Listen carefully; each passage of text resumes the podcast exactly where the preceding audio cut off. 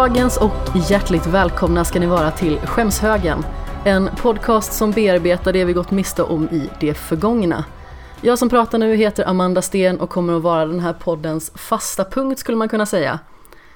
Eller programledare för all del, om man ska vara mer korrekt. Varje nytt avsnitt här kommer att eh, ha en ny gäst, eller kanske en föregående gäst för all del, men lite olika från vecka till vecka där vi kommer att diskutera diverse popkulturella ämnen och alternativt sväva iväg alldeles för långt.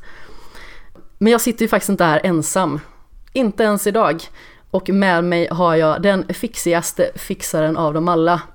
En nära vän till mig, Tobias Andersson, även känd som Tobbe Fix. Hallå!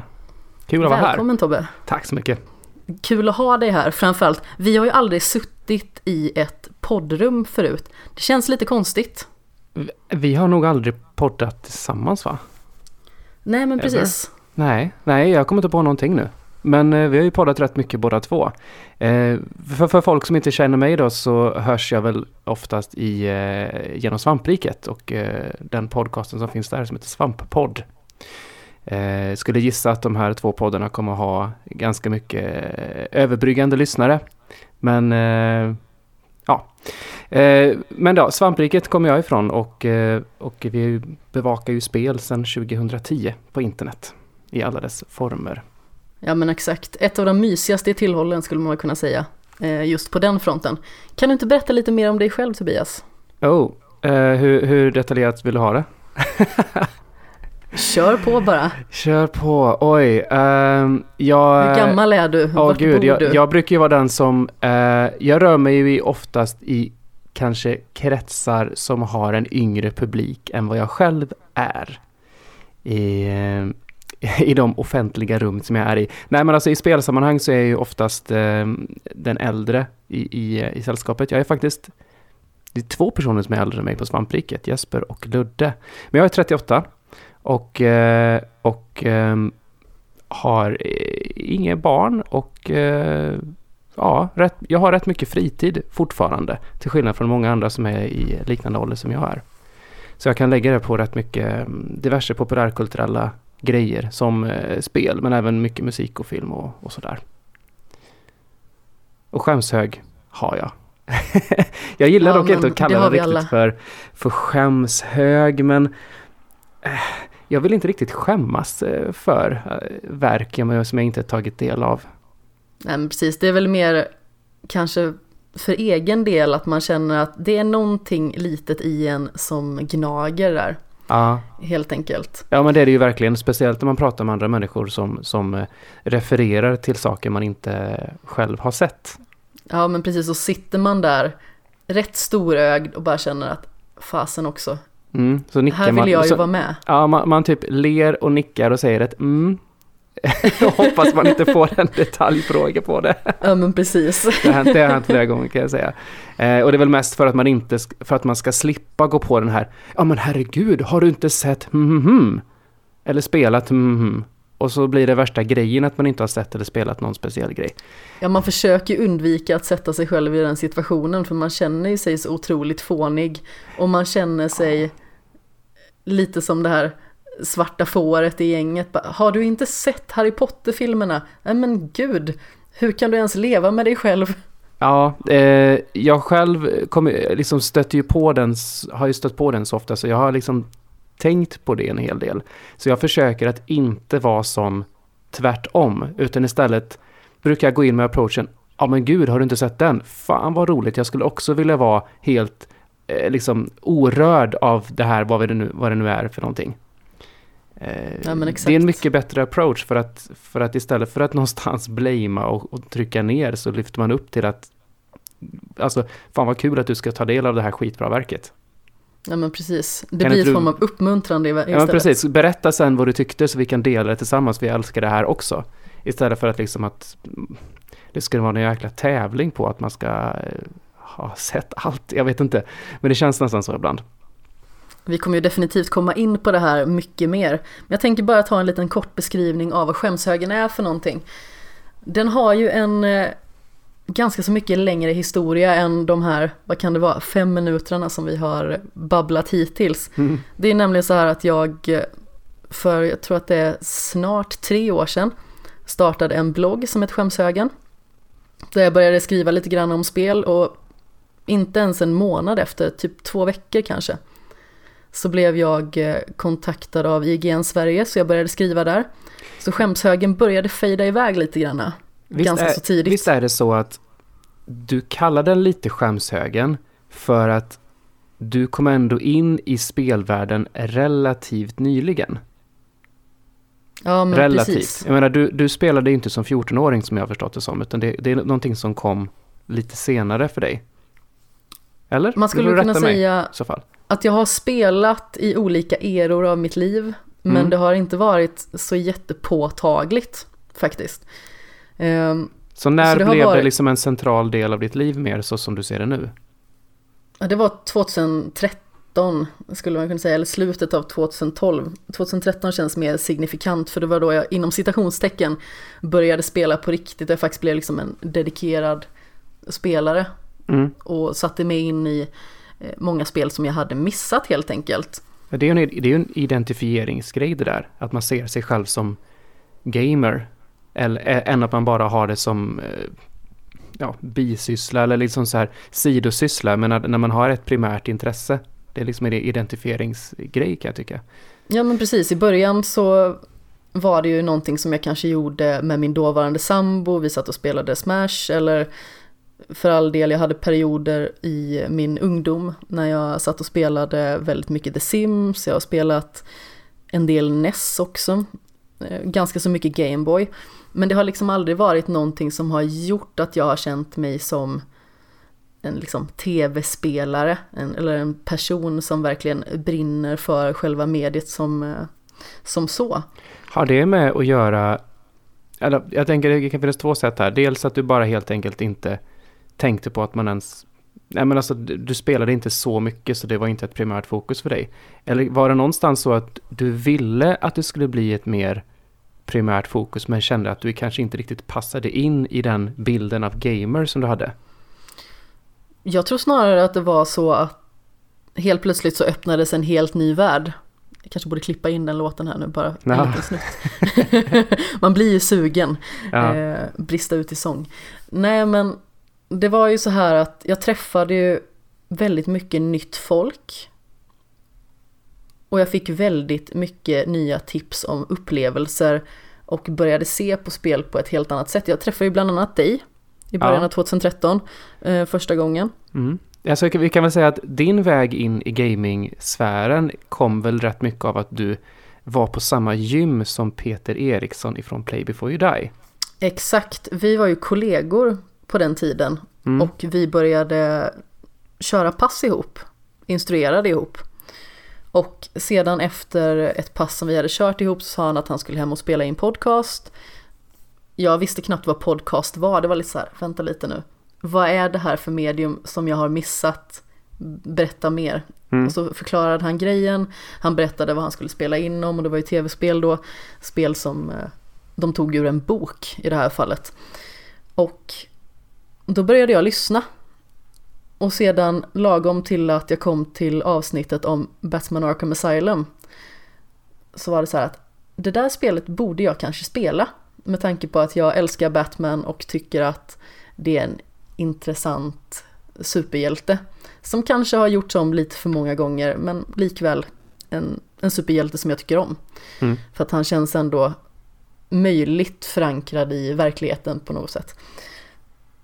Och sen så spelade jag igenom det, jag svalde det med hull och hår, jag älskade det, spelade Arkham City direkt efter, älskade det också.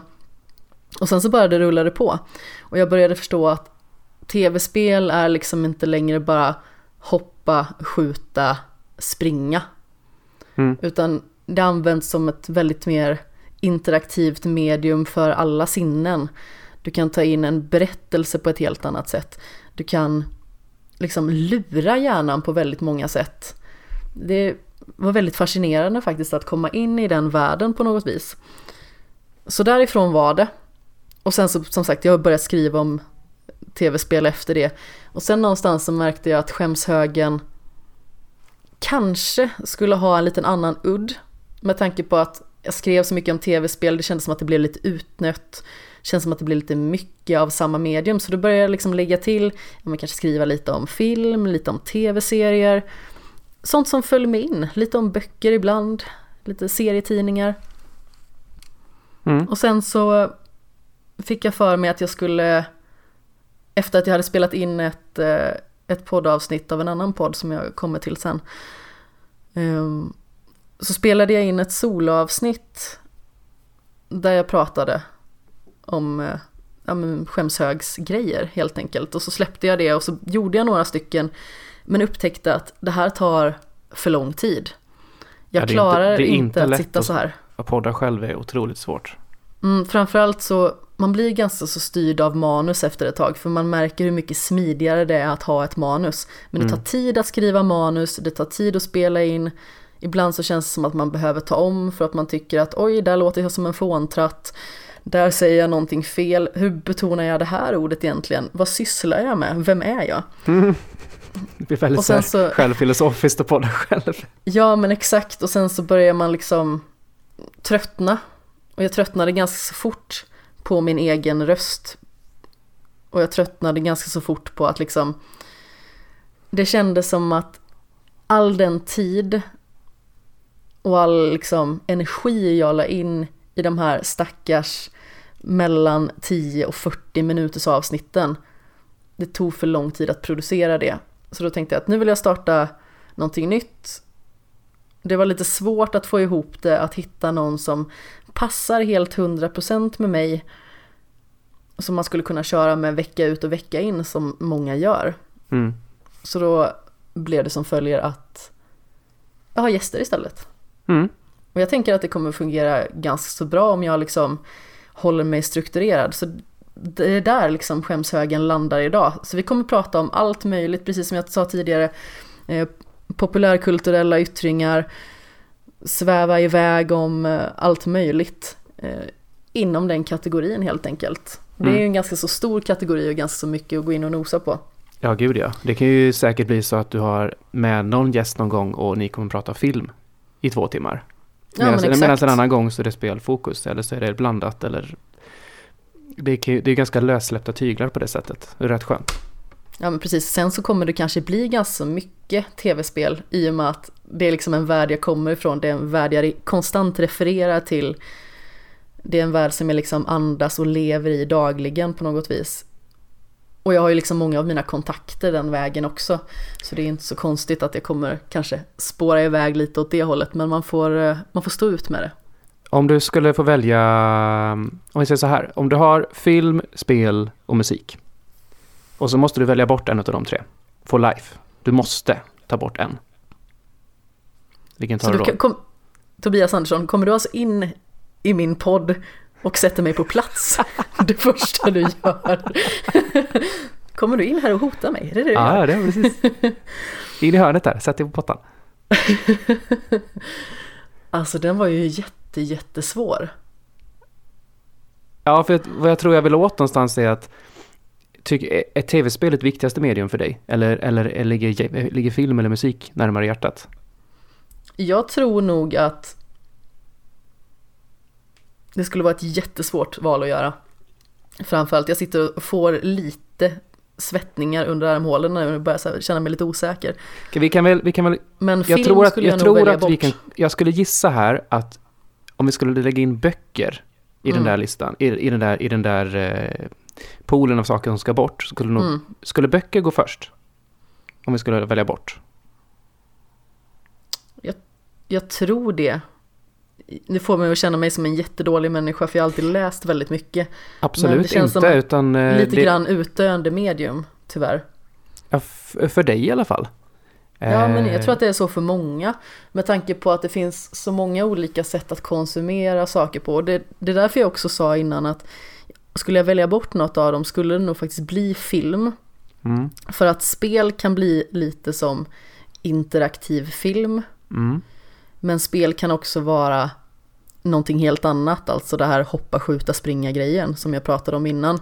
Och musik har jag en sån stark förankring till på ett annat sätt, alltså stark förankring till film också. det, det är så svårt Men musik, det här. musik kan vara en sån ledsagare genom livet både, på, eh, topp, både i toppar och dalar och det kan hjälpa en att balansera ut sig själv, liksom jämna ut sig själv. Eh, Man kan, man kan ta musik som formar en till dit man vill komma om man säger.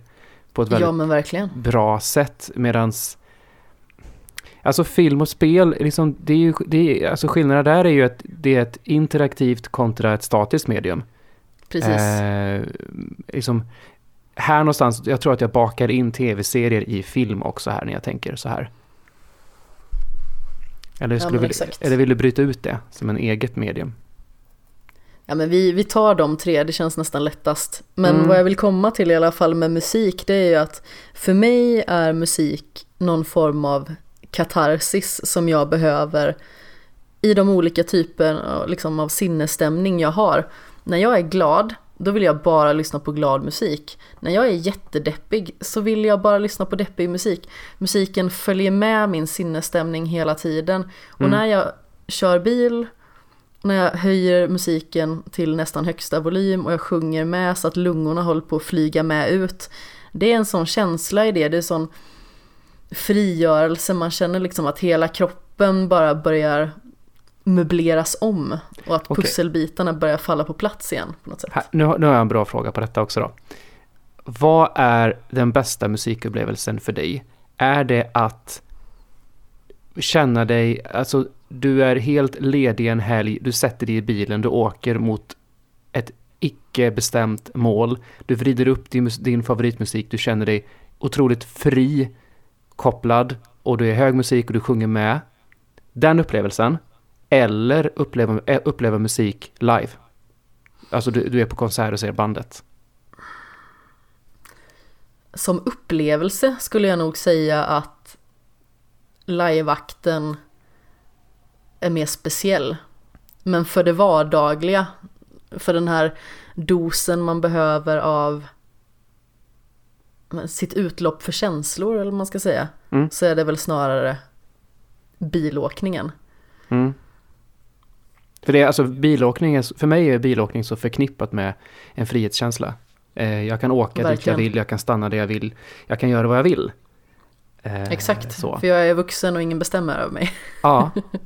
Eh, några av mina, jag tror, mest fria i, i frihetskänsla ögonblick som jag haft i livet är precis efter att jag har eh, avslutat en relation, alltså typ timmen efter att det har hänt om man säger så.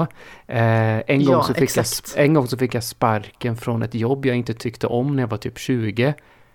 Och bara, jag gick liksom genom stan och bara, det kändes som att man gick på moln för att helt plötsligt så hade jag alla möjligheter i världen framför mig och det var en så jäkla märklig känsla som verkligen tog mig by surprise. Eh, men den här att allting är möjligt-känslan är, eh, det är inte ofta den kommer så starkt. Men, men det, det, är just, det är just när det varit klara bryt i mitt liv där jag känner att nu, nu är jag fri att göra vad jag vill. Då, då kommer den här frihetskänslan och där någonstans kan jag liksom komma in lite grann på den med musik i, eh, i bil. Ja men verkligen. Eh, Mm.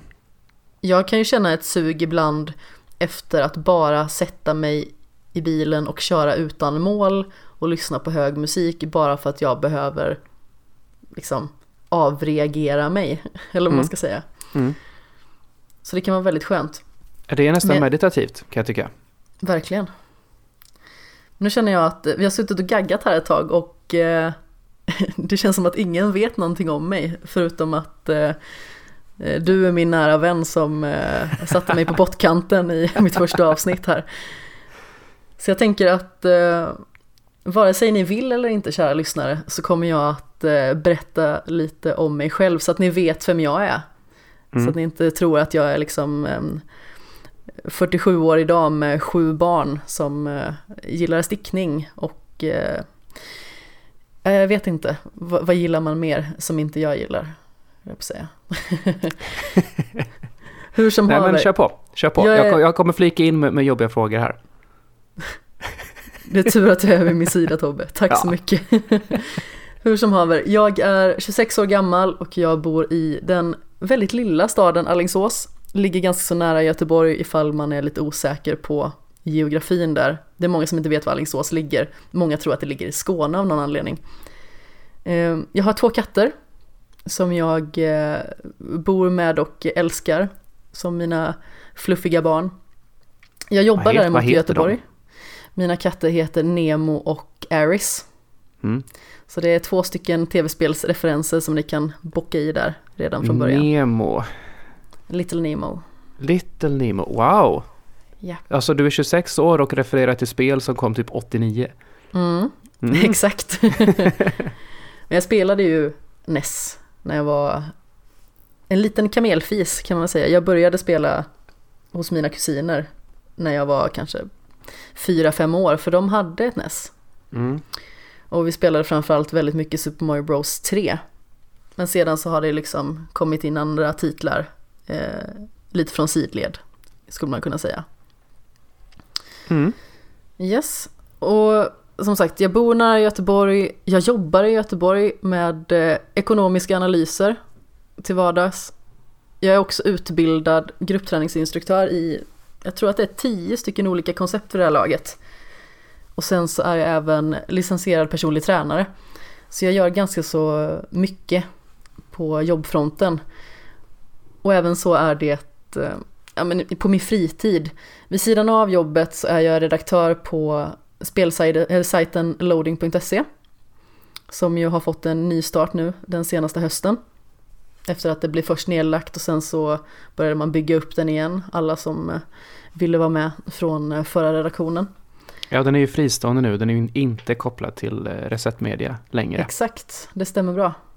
Utan den är, den är hårt uppkämpad kan man väl lugnt säga. Ja, Det är en mindre skara folk men det är också, vill jag tro, mer energi. Den är nog mer sammansvetsad än vad den var innan. Det är mer som liksom en enhet än bara liksom ett gäng som får lite utspridda uppdrag eller vad man ska säga. Mm. Så vill jag se på det, men jag har inte varit på loading så länge så det kan vara andra som ser det på ett helt annat sätt. Ehm, sedan så har, har man kanske hört mig i tv-spelspodden. Också uppenbarligen tv-spelsrelaterat. En podcast som höll på i ett och ett halvt år. Har en liten eh, vinterpaus för tillfället, kommer komma tillbaka snart. Skriver referat för Svenska Bowlingförbundet. Vilket jag gjorde i och med att jag är skribent och jag har en bakgrund som elitbowlingspelare. Av alla saker man kan vara du har varit svensk, svensk mästare va? Yes, det stämmer Mm. bra. Vilket år? Gånger två. Gånger två? Yes. När då? ehm, 2010 i januari. Mm. Så då var jag ja, 17 18. år gammal. 17, 18? Jag hade, inte, jag hade inte fyllt 18 än. Mm. Jag älskar också att teckna. Har börjat sälja en del så kallade konstverk på senare tid. Ja, men som sagt, jag har ganska många bollar i luften. Jag är lite yvig som person och gillar att göra väldigt mycket olika saker. Och jag kanske egentligen skulle behöva ha någon som begränsar mig. Men det är ju där oftast du Tobbe kommer in lite som the voice of reason eller vad man ska säga. Ja, Top of the voice of reason. Grejen är att du och jag är ju rätt lika på många, på många plan. Vi är Och- väldigt lika. Ja, och, och, och det här med att eh, ta på sig ohyggligt mycket saker på sin fritid så att man är i princip fullbokad jämt och ständigt. Det är ju, eh, det har ju bara, är ju både en styrka och lite grann av ett gissel som har förföljt oss båda två. Mm. Kan vi säga. Eh, men det ligger väl någonstans i oss att vi har mycket, vi, har mycket vi, vi behöver få ur oss på många plan. Och det, in, in, det in, innefattar ofta att man behöver eh, hitta någon form av forum där man kan prestera någonting. Jag tror vi båda två gillar att prestera. Ja men precis, vi, vi gillar att lägga in en ganska stor ansträngning. Vi gillar att, vad ska man säga, att göra folk nöjda också, har vi kommit Ja. fram till. Ja, precis. Vi är ju egentligen, jag menar, jag, jag nickar ju Tobbe Fix liksom av, av en anledning för att Ja, Nej men alltså jag, jag trivs väldigt bra med att, att eh, fixa saker och hjälpa, hjälpa människor och eh, alltså, jag är en pro- problemlösare i naturen. Och det, det, det vet jag att du är också. Alltså man, ja man, men precis. man trivs med att lösa problem och ibland så Ibland är jag, jag brukar, jag brukar säga att jag, jag har inte haft tråkigt på 20 år. För det var väl un- ungefär då när jag liksom insåg eh, Ja, men jag, när, jag, när jag väl började hitta mig själv liksom så här, Essensen av vem du är. Ja, men lite så. Eh, och jag har inte tråkigt någon gång, för jag, jag, jag, är rätt bra på att hitta, hitta problem och lösa i nästan alla situationer. Liksom så här, jag håller mig alltid... Det, det snurrar alltid väldigt fort i, i mitt liv. Eh, ja, men verkligen. Det har jag väl fått äta upp lite grann senaste tiden.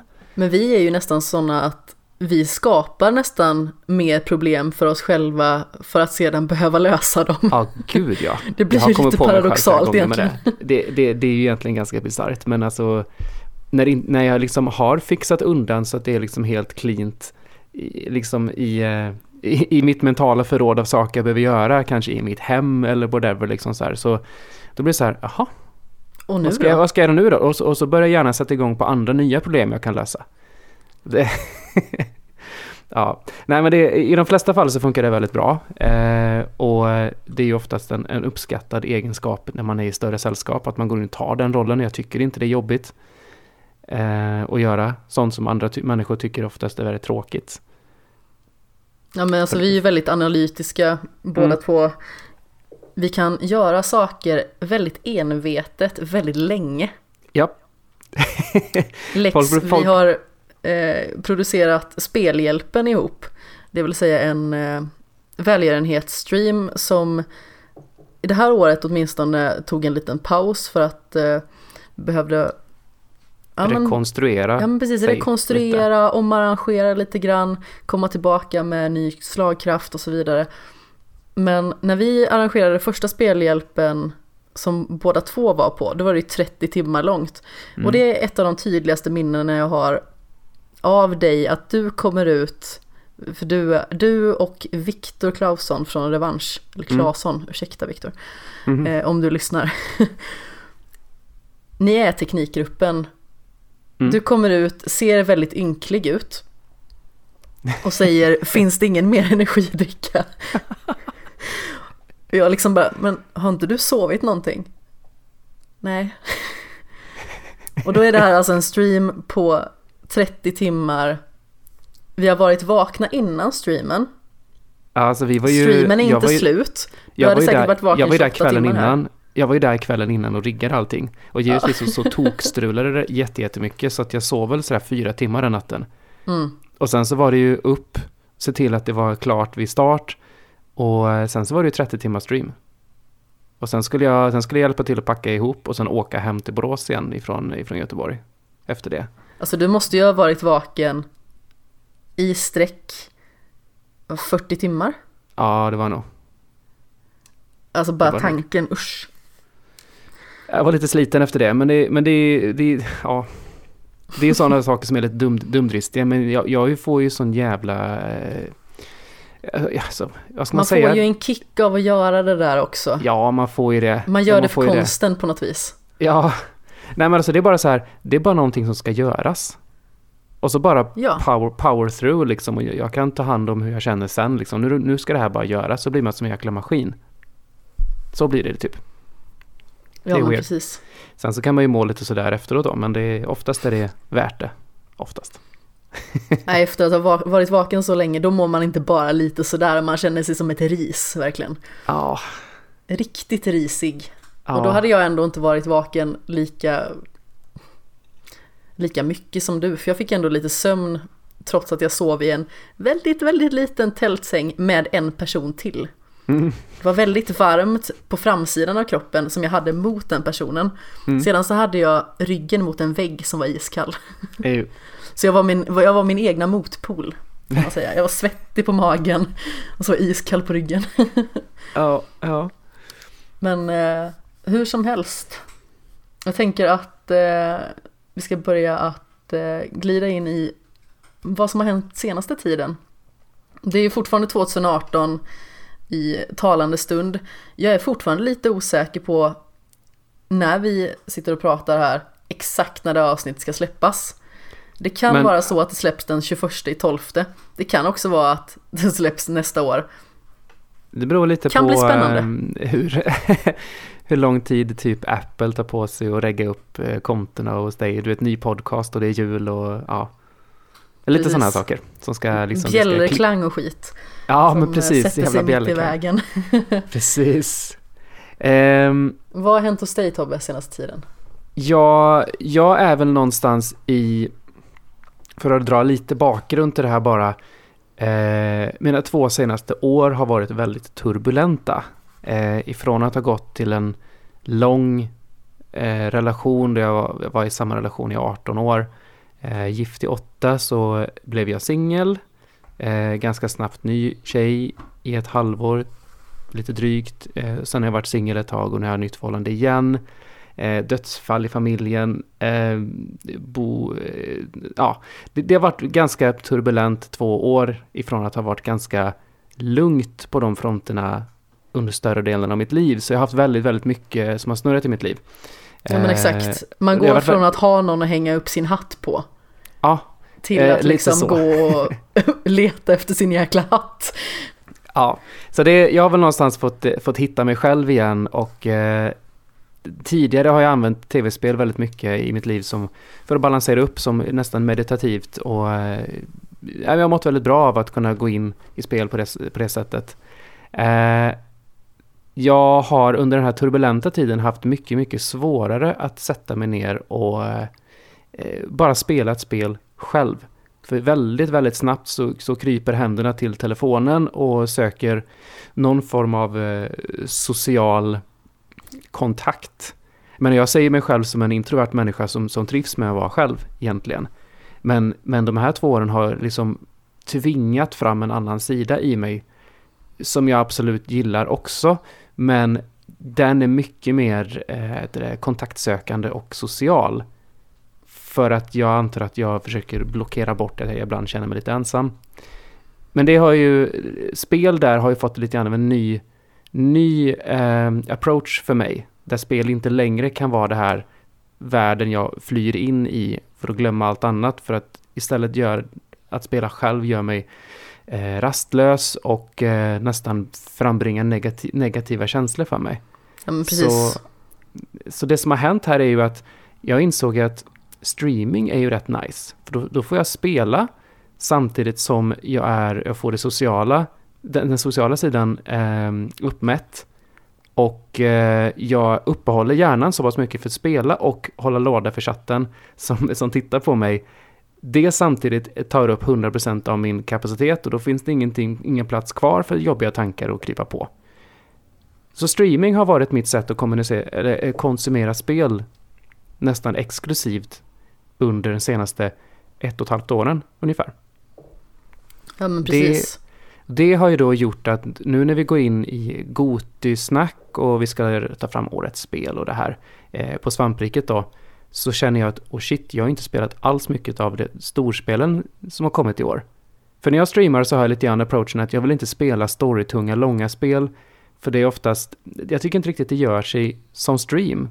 För att då, jag, alltså är det mycket stories jag måste läsa mycket då är det svårt att hålla liksom, kommunikation och snack med chatten. Då är det, det, det är mycket lättare när det är spel som Mega Man 11 eller säg Resident Evil eller liknande som inte behöver alls lika mycket Eh, hands-on med historia.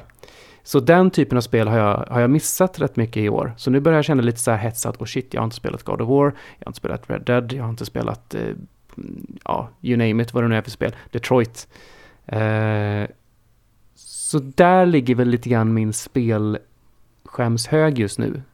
Att jag har identifierat att jag vill spela Detroit och jag vill spela God of War innan vi ska spela in vårt Game of the Year avsnitt på Svampriket. Känns det som att du kommer hinna det då?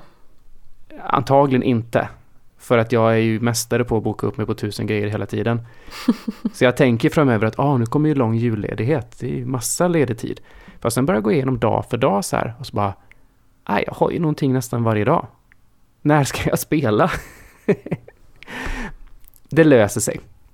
Det löser Det gör sig. ju det och det är ju inte hela världen om man inte har spelat allt. Det är ju Nej. det som är så himla lätt i den här hetsen att man känner att man kanske inte har någonting att säga till om men det har man ju faktiskt visst det för att den subjektiva upplevelser av det man faktiskt har konsumerat de kan ju likväl vara så starka att man har upplevt tre stycken spel och att Mm. ett spel är helt magiskt så att man vandrar på moln och liksom eh, fiser eh, liksom bubbelgum.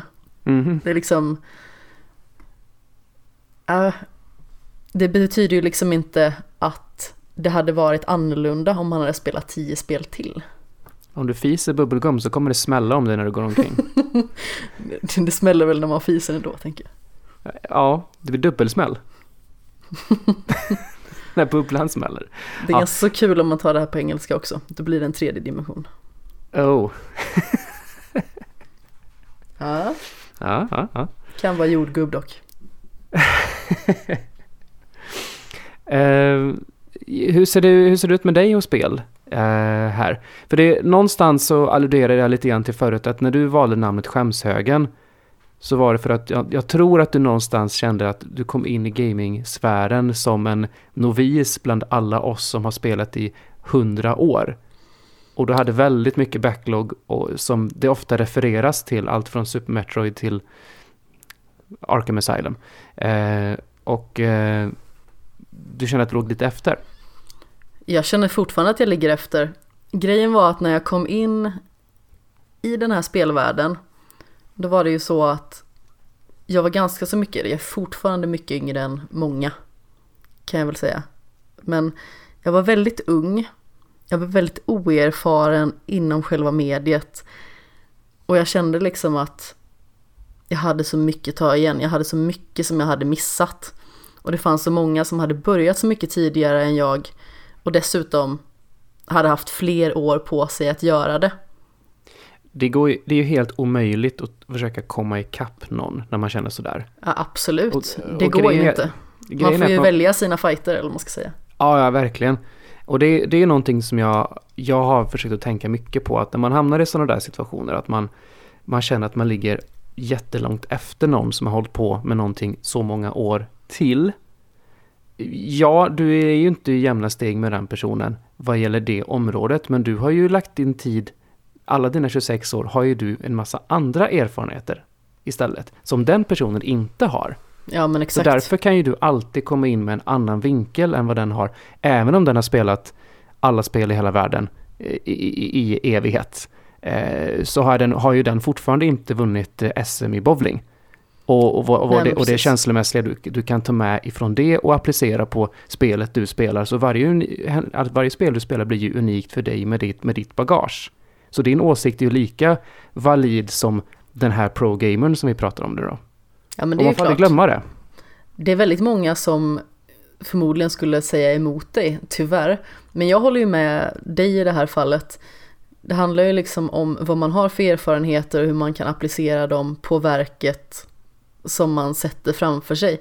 Man har ju olika typer av förmågor som individ och de kan man använda på olika sätt för att liksom det konsumera väldigt, sin upplevelse eller man ska säga. Ja, jag kommer på en väldigt rolig anekdot som, är, som är, handlar egentligen om det här. När jag var liten och vi spelade jättemycket Street Fighter, jag var väl så här 14, 13, 14 år, något sånt där, Mm. gick i högstadiet. Så hade jag en eh, granne ifrån byn där jag kommer ifrån, en väldigt, väldigt liten by. Eh, och eh, han gillade väl lite mer actionfilmer och kanske filmer som man inte behöver, inte så djupa filmer om man säger så. Eh, och som sagt, vi spelar, vi spelar mycket Street Fighter och, där, och då kommer då Jean-Claude Van Damme versionen av, alltså Jean-Claude Van Damme Street Fighter. Har du sett den? Jag har ju faktiskt inte gjort det ännu. Nej, det... Jag tror, du kan, jag tror att du har fått höra hur, vad, hur den filmen är. Den är väl kanske inte ett mästerverk. Tveksam kanske. Eh, ja. Eh, men i alla fall då. Vi står och väntar på skolbussen på morgonen. Och min kompis då, eller liksom min, min eh, ja, en, en av folket i byn då, han då, han då som jag pratar om här. Och jag säger att alltså, Street fighter filmen var ju skitdålig, verkligen. Det var ju, det var ju skrattretande liksom så här. Och han bara, nej, den var jättebra. Jag bara, okej. Och han bara, du, jag tror jag har sett lite mer film än dig. Jaha! Och jag bara okej. Ja men alltså det är inte... Alltså mängden, mängden du har konsumerat gör inte din åsikt mer rätt. På något sätt alls. Det gör det inte. Nej, verkligen inte. ja, det är en konstig inställning. Ja, det... Ja ja. Eh, det var bara en liten passus där i att det, det, det är viktigt att komma ihåg att ens egen åsikt inte är mindre värd för att någon har mer erfarenhet. Nej men exakt, och jag tror att det var nog ganska mycket så jag gick in i det hela ett tag och nästan använde det lite som försvar för att känna att jag inte skulle bli påhoppad om jag inte visste allt eller om jag kanske inte hade spelat ditten eller datten spel för att jag inte hade hunnit med och sådär. Man bara, ah, men jag har inte spelat så länge eller ja, ah, jag har bara spelat sen tre månader tillbaka eller vad det nu kunde vara. Mm. Men som sagt, det har gett mig fantastiskt mycket. Att faktiskt bli så här dedikerad inom tv-spelsmediet som jag har blivit. Mm. För att jag har mött jättemycket nya vänner. Jag har framförallt känt att jag inte är lika missanpassad längre som jag gjorde när jag var yngre. Mm. För det känns som att jag är i fler rum där jag passar in. Mm. Och sen mm. så naturligtvis mognad ålder och sådana grejer. Man blir mer bekväm med sig själv. Men jag tror att mycket av den, ska man säga, nya säkerheten som jag har i mig själv. Den kommer ju mycket från det liksom. Att jag började alltså du hittade, komma du, in i spelvärlden. du hittar väl efter ganska lång, eh, långt letande ett rum där du känner dig eh, accepterad och säker i. Ja, men där, precis. Och, och där kunde Inte du hitta en dömd. plattform att växa på. Ja, men precis. Och det är ju någonting som väldigt många går igenom, framförallt i tonår och liknande, att man, man känner sig att man inte passar in någonstans.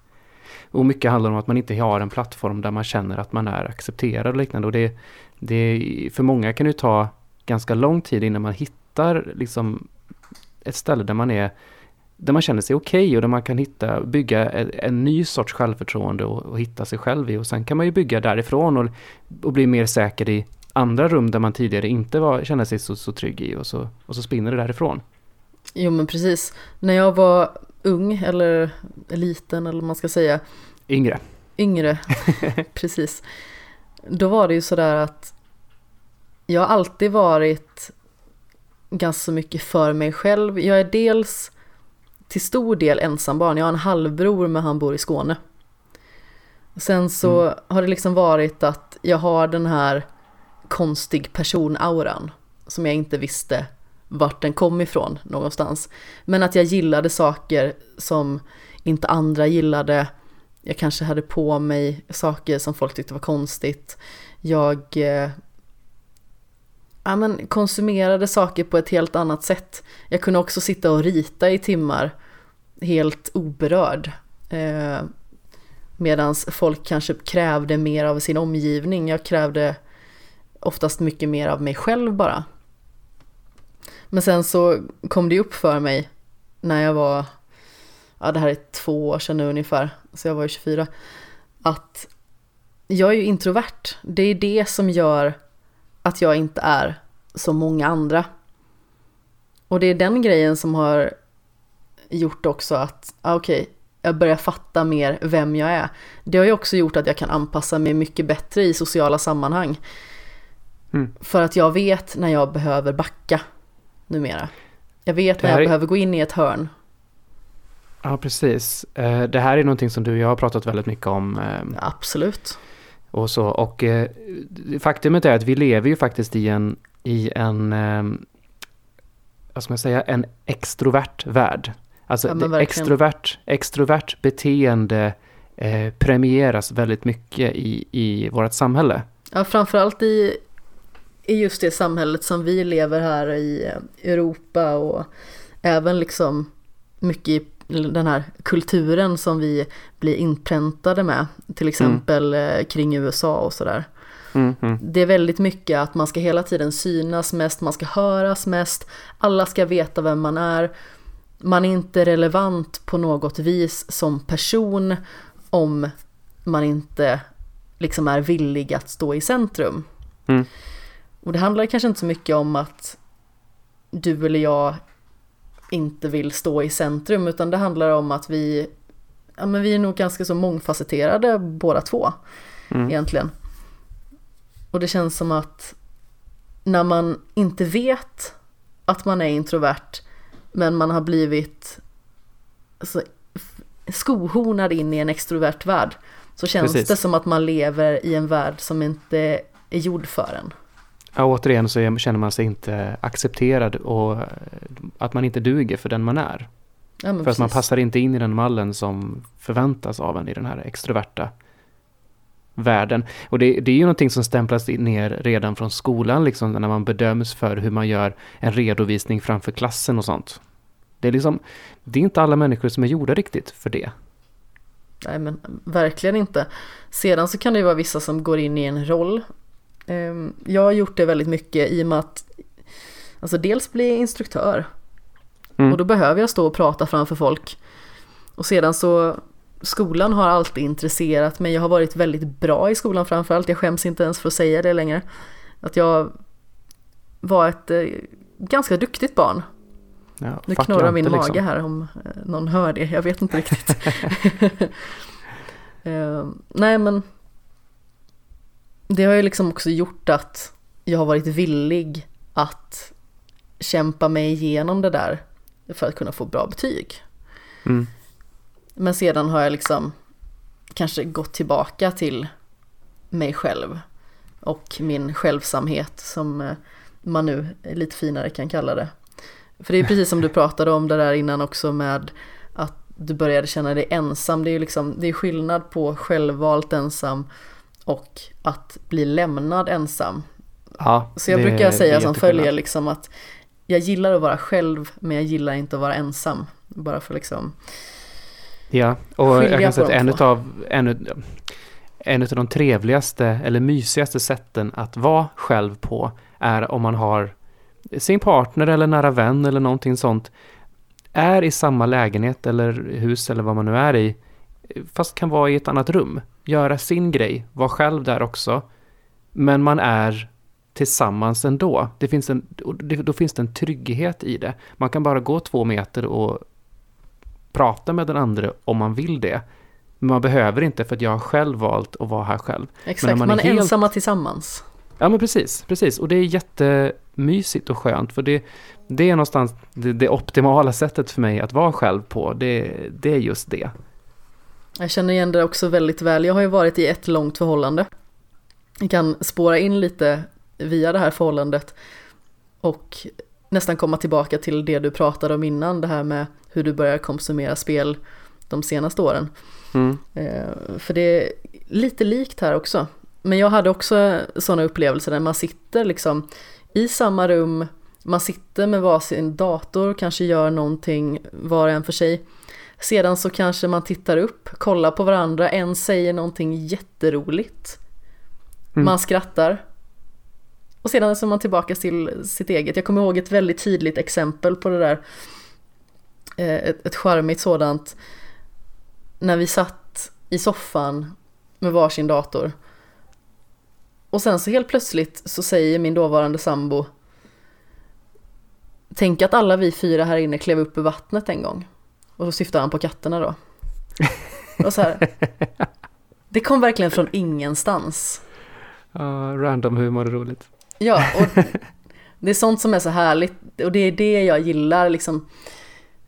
Vi hade suttit där säkert två, tre timmar utan att ha sagt ett ord till varandra. Mm. Men när man hittar en person eh, som man gillar att vara med utan att säga ett ord, det är faktiskt hur konstigt det kan låta, det är perfekt. Det är det trevligaste man kan ha. Mm. För det kan vara fantastiskt att sitta och prata med någon hur länge som helst, att hela tiden dela men, dela med sig av sina upplevelser, att diskutera det ena än det andra. Men att kunna existera liksom inom det... utrymmet av varandras andetag. Ja men det är en kravlöshet som är så jäkla fin. Verkligen, bra ord Tobbe. Att man, kan få vara, att man kan få vara sig själv utan att det finns massa krav på att man måste uppfylla en massa sociala normer bara för att man är i samma rum.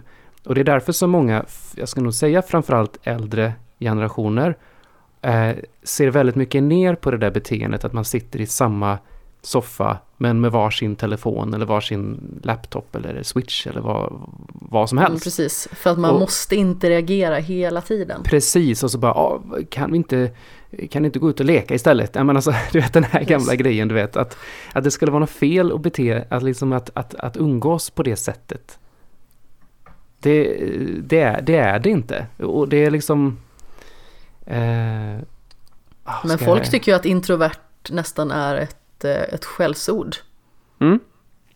Ja, det kan ju vara så att jag har sagt så någon gång i ett sammanhang att "Nej, men jag, är, jag är ju jätteintrovert och jag funkar så här och så här och så säger den personen Du är ju inte introvert. I, alltså, intro, introvert, och, introvert och, och Många osocial är inte samma sak. Det här är jätte, jätteviktigt. För man kan vara väldigt social. Jag har lärt mig att vara otroligt social och uppskattar väldigt mycket att vara social. Eh, och det gör du också vet jag. Skillnaden är att det, det handlar om var man hämtar sin energi någonstans. Att jag behöver ladda mina batterier, och det vet jag att du gör med, eh, genom att vara själv. Eh, för att, för att det, om man säger så här, om det finns plus och minus här, det kostar energi att vara social. Men jag tycker fortfarande om det, men det kostar fortfarande energi. Så när jag har varit social väldigt mycket så blir jag trött i huvudet och behöver dra mig tillbaka och vara själv. Medan en, en extrovert människa kanske behöver snarare tvärtom vara väl, med väldigt mycket folk för att orka med och vara själv. Exakt. Så, För det så är man, jobbigt där istället. Så, man laddar upp sina förråd Mm. åt olika håll. Helt enkelt. Och det är ju det som måste gå in hos folk egentligen att det handlar liksom inte om att jag vill inte sitta och prata här och vill hellre vara tyst. Utan det handlar om att jag kanske är tyst om inte jag har tillräckligt med energi. Mm. Däremot så kan jag tycka att det är hur trevligt som helst att sitta och konversera i timmar om både det ena och det andra. Oftast kan det ju vara så att om man finner ett ämne som man tycker är väldigt spännande att konversera kring, då kan man ju spåna i all evighet. mm. Mm. Men som sagt, det, det är väldigt viktigt att komma ihåg det där, precis som du poängterade också, liksom att, att vara introvert är inte ett lika med tecken till att vara asocial eller osocial eller sådär. Ja, ja. Jag kom på ett ganska tydligt tecken på det här med eh, den här eh, extroverthetshetsen eh, hetsen som ändå finns i vårt samhälle. Framförallt i USA, eh, men alltså man ser ändå tendenser här omkring också, men i USA så är det ju nästan ett etablerat skällsord att man kallar någon för beta. Som i att man ska vara macho och alfa som i alfahanne. det här är ju framförallt ett manligt attribut då. Eh, så att alfa är ju det man säger att man är och sen så kallar man folk för beta för att det skulle vara de lägre stående, mindre aggressiva, ja du förstår, med mindre maskulina attribut eh, till, till sig. Eh, just, det, just den frasen har jag inte hört här i Sverige men ibland hör, man, man känner av samma typ av beteende ibland. Att det, det liksom inte är, eh, ja, det, det, det är det som premieras. Det bara slog mig den kopplingen nu. Ja, precis, att man måste ha beteendet att man alltid är den som hörs högst. För att det är då man är som mest relevant. Mm. Men eh, det är ju inte så det fungerar och eh, det blir mer och mer accepterat skulle jag väl ändå säga att inte vara den personen. Mm. Och man märker det också nu i yrkeslivet att om man verkligen gör ett bra jobb då kan det vara väldigt mycket till, till sin fördel att, att spela på de här liksom attributen som man har. Mm. Men, Ja, men men hur, som, hur som helst. Du hade ju den här eh, historien som du berättade tidigare om hur det var när du, du separerade och sedan så Mm. var det väldigt turbulent och det har varit det under en hyfsat lång period. Mm. Och jag har ju också haft det. Mm. Det är också lite så som vi faktiskt mer och mer har svetsat samman, skulle man väl kunna säga, för att vi har oftast eh, haft långa dia- dialoger om en det ena, en det andra. Ja, precis. Det är liksom så här svängt ifrån att vi, vi diskuterar eh, tv-spel i tre timmar till att vi diskuterar eh, psykologi i tre timmar. är, Ja, psykologi i tio timmar kanske Ja. så Nej, bara, oj, klockan är visst sju på morgonen. Det har ju hänt ett par gånger. Ja, det, är, det är fantastiskt roligt. Mm. Men eh, jag har också haft det lite sådär turbulent. Jag avslutade en eh, relation, eller rättare sagt jag blev lämnad. Jag flyttade in i ett kvarter som jag inte trivdes i, blev väldigt isolerad från de som jag faktiskt höll ganska nära och kära. Och sedan så, ja men jag, jag har varit liksom, jag har inte varit riktigt i ett ordentligt förhållande sen dess egentligen. Utan jag har haft lite sidospår här och där och sedan så hade jag en inom citationstecken relation lite för lång tid. Som... Ett, ett längre sidospår. Ett längre sidospår Precis. kan vi kalla det istället. Ja men exakt. Det var en stig som inte ledde någonstans. Kan man väl lugnt säga. Och då blev det ju också sådär att det var väldigt mycket känslostormar. Och då känns det som att man måste gå in ännu mer i sig själv för att det tar så mycket energi att hela tiden så behöva interagera med nytt folk. Man försöker hitta nya vägar, man försöker hitta någon ny att faktiskt men, känna sig bekväm med, att kanske potentiellt bli ihop med. Det börjar ju faktiskt, ja, nu har jag inget trä att ta i i närheten. Om jag hade varit vid, vidskeplig så hade jag kanske behövt ta i något träd. Men det känns som att det börjar ordna upp sig i alla fall lite grann. Mm. Men den här turbulensen i alla fall, för mig, har gjort att jag börjar konsumera saker som 17. Handlar det är massa det för spel, film, tv-serier och så vidare. Handlar det för dig om att, ehm, eh, så att säga, rikta om din uppmärksamhet så du slipper tänka på de jobbiga grejerna? Verkligen. För det, det är ju det jag har insett att, jag, för det hände, det har varit väldigt stressigt på jobbet. Eh, vilket har gjort att jag har haft lite så här stressrelaterade fysiska symptom, eh, hjärtklappningar och sådana saker. Men det är ju rent stressrelaterat jag vet vad det är och jag vet hur jag ska göra åt det. Så jag håller på att fixa det. Men när det var som värst eh, och jag var ensam hemma och sådär, då insåg jag att shit, det är ju precis det jag gör. Jag bara bokar upp mig på tusen saker hela tiden för att slippa tänka på allt det jobbiga. Så jag tog några dagar för mig själv, där jag inte hade någonting på kvällarna bokat. Jag fick ju halvt panik när liksom översköljdes av ett och ett halvt års eh, jobbiga grejer som jag faktiskt inte hade processat klart, som jag trodde jag hade processat klart. Um, så det har varit lite skrämmande senaste tiden och det är ju just nackdelen med att vara så jäkla aktiv som jag, som jag är, att man ibland inte riktigt hinner tänka klart. Ja, ja. och när man sitter där ensam man kanske råkar kika in lite på sociala medier och märker hur förbannat lyckliga alla är runt omkring en och hur, hur kul alla har tillsammans och det är vin, kvinnor mm. och sång och det är härliga tider och så vidare. It's the worst. Det är horribelt. Och då känner man liksom att, att dels så känner man att man är sämst och dels så ah, man vet liksom inte vad man ska ta sig till och då för min egen del då börjar jag liksom konsumera grejer bara för att känna att jag bara kan få vara med mig själv utan att det ska vara problem med att bara vara med mig själv. Mm. För som sagt, det är jätteskönt att vara själv när man själv har valt det. Mm. Men ibland så kan det smyga på en också med ja, de värsta tankarna om liksom hur, eh, man, man känner sig ensammast i världen. Det känns ju så himla fånigt och man tycker att man har ju ingen, ingen alls.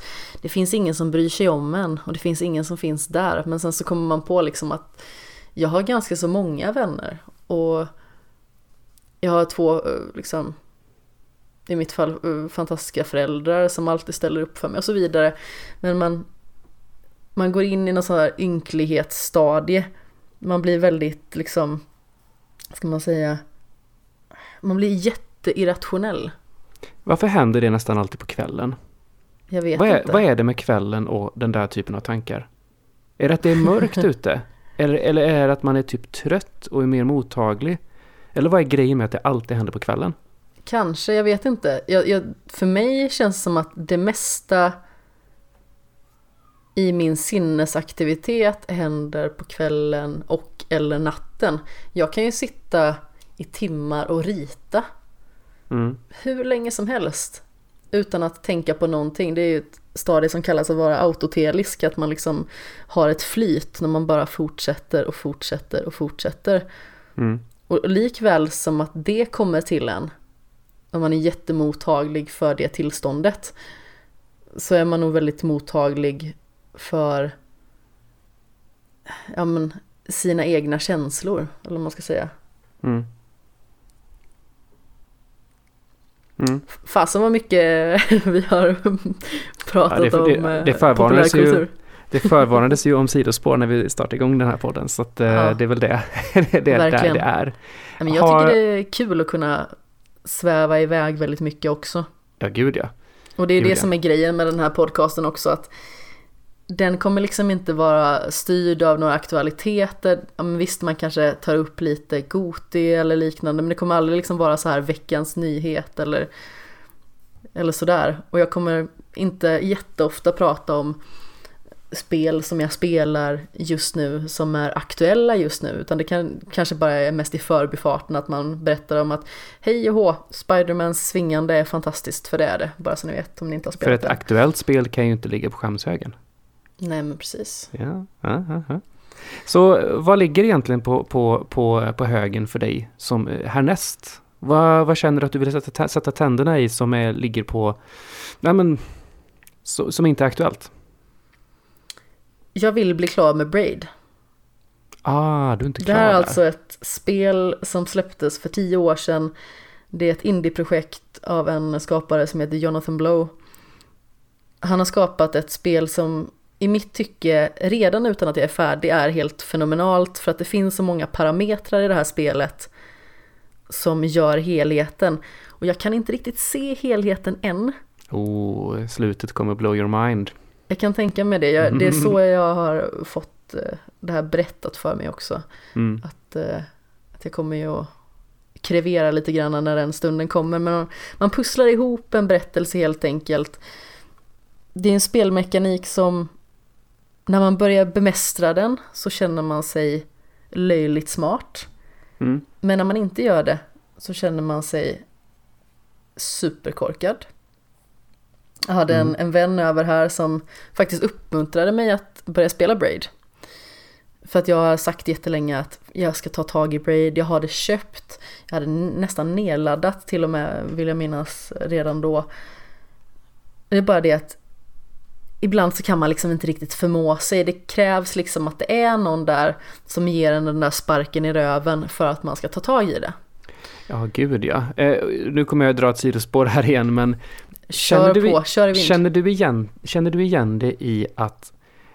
Jag känner så här, jag, om jag ska starta ett spel så vet jag att det är en ganska lång sträcka. Eller ja, det här beror på spelet, hur bra det är på att vagga in mig. Men det är en tid tills dess att jag klickar med spelet och förstår hur spelet vill att det ska spelas. Och ungefär samtidigt som det så, så fattar jag med alla mekaniker i spelet. Jag förstår hur jag, förstår hur jag ska ta mig fram, hur, hur spelet vill att det ska spelas. Fram till dess att jag når den punkten så tycker jag oftast att det är skitjobbigt att starta ett nytt spel.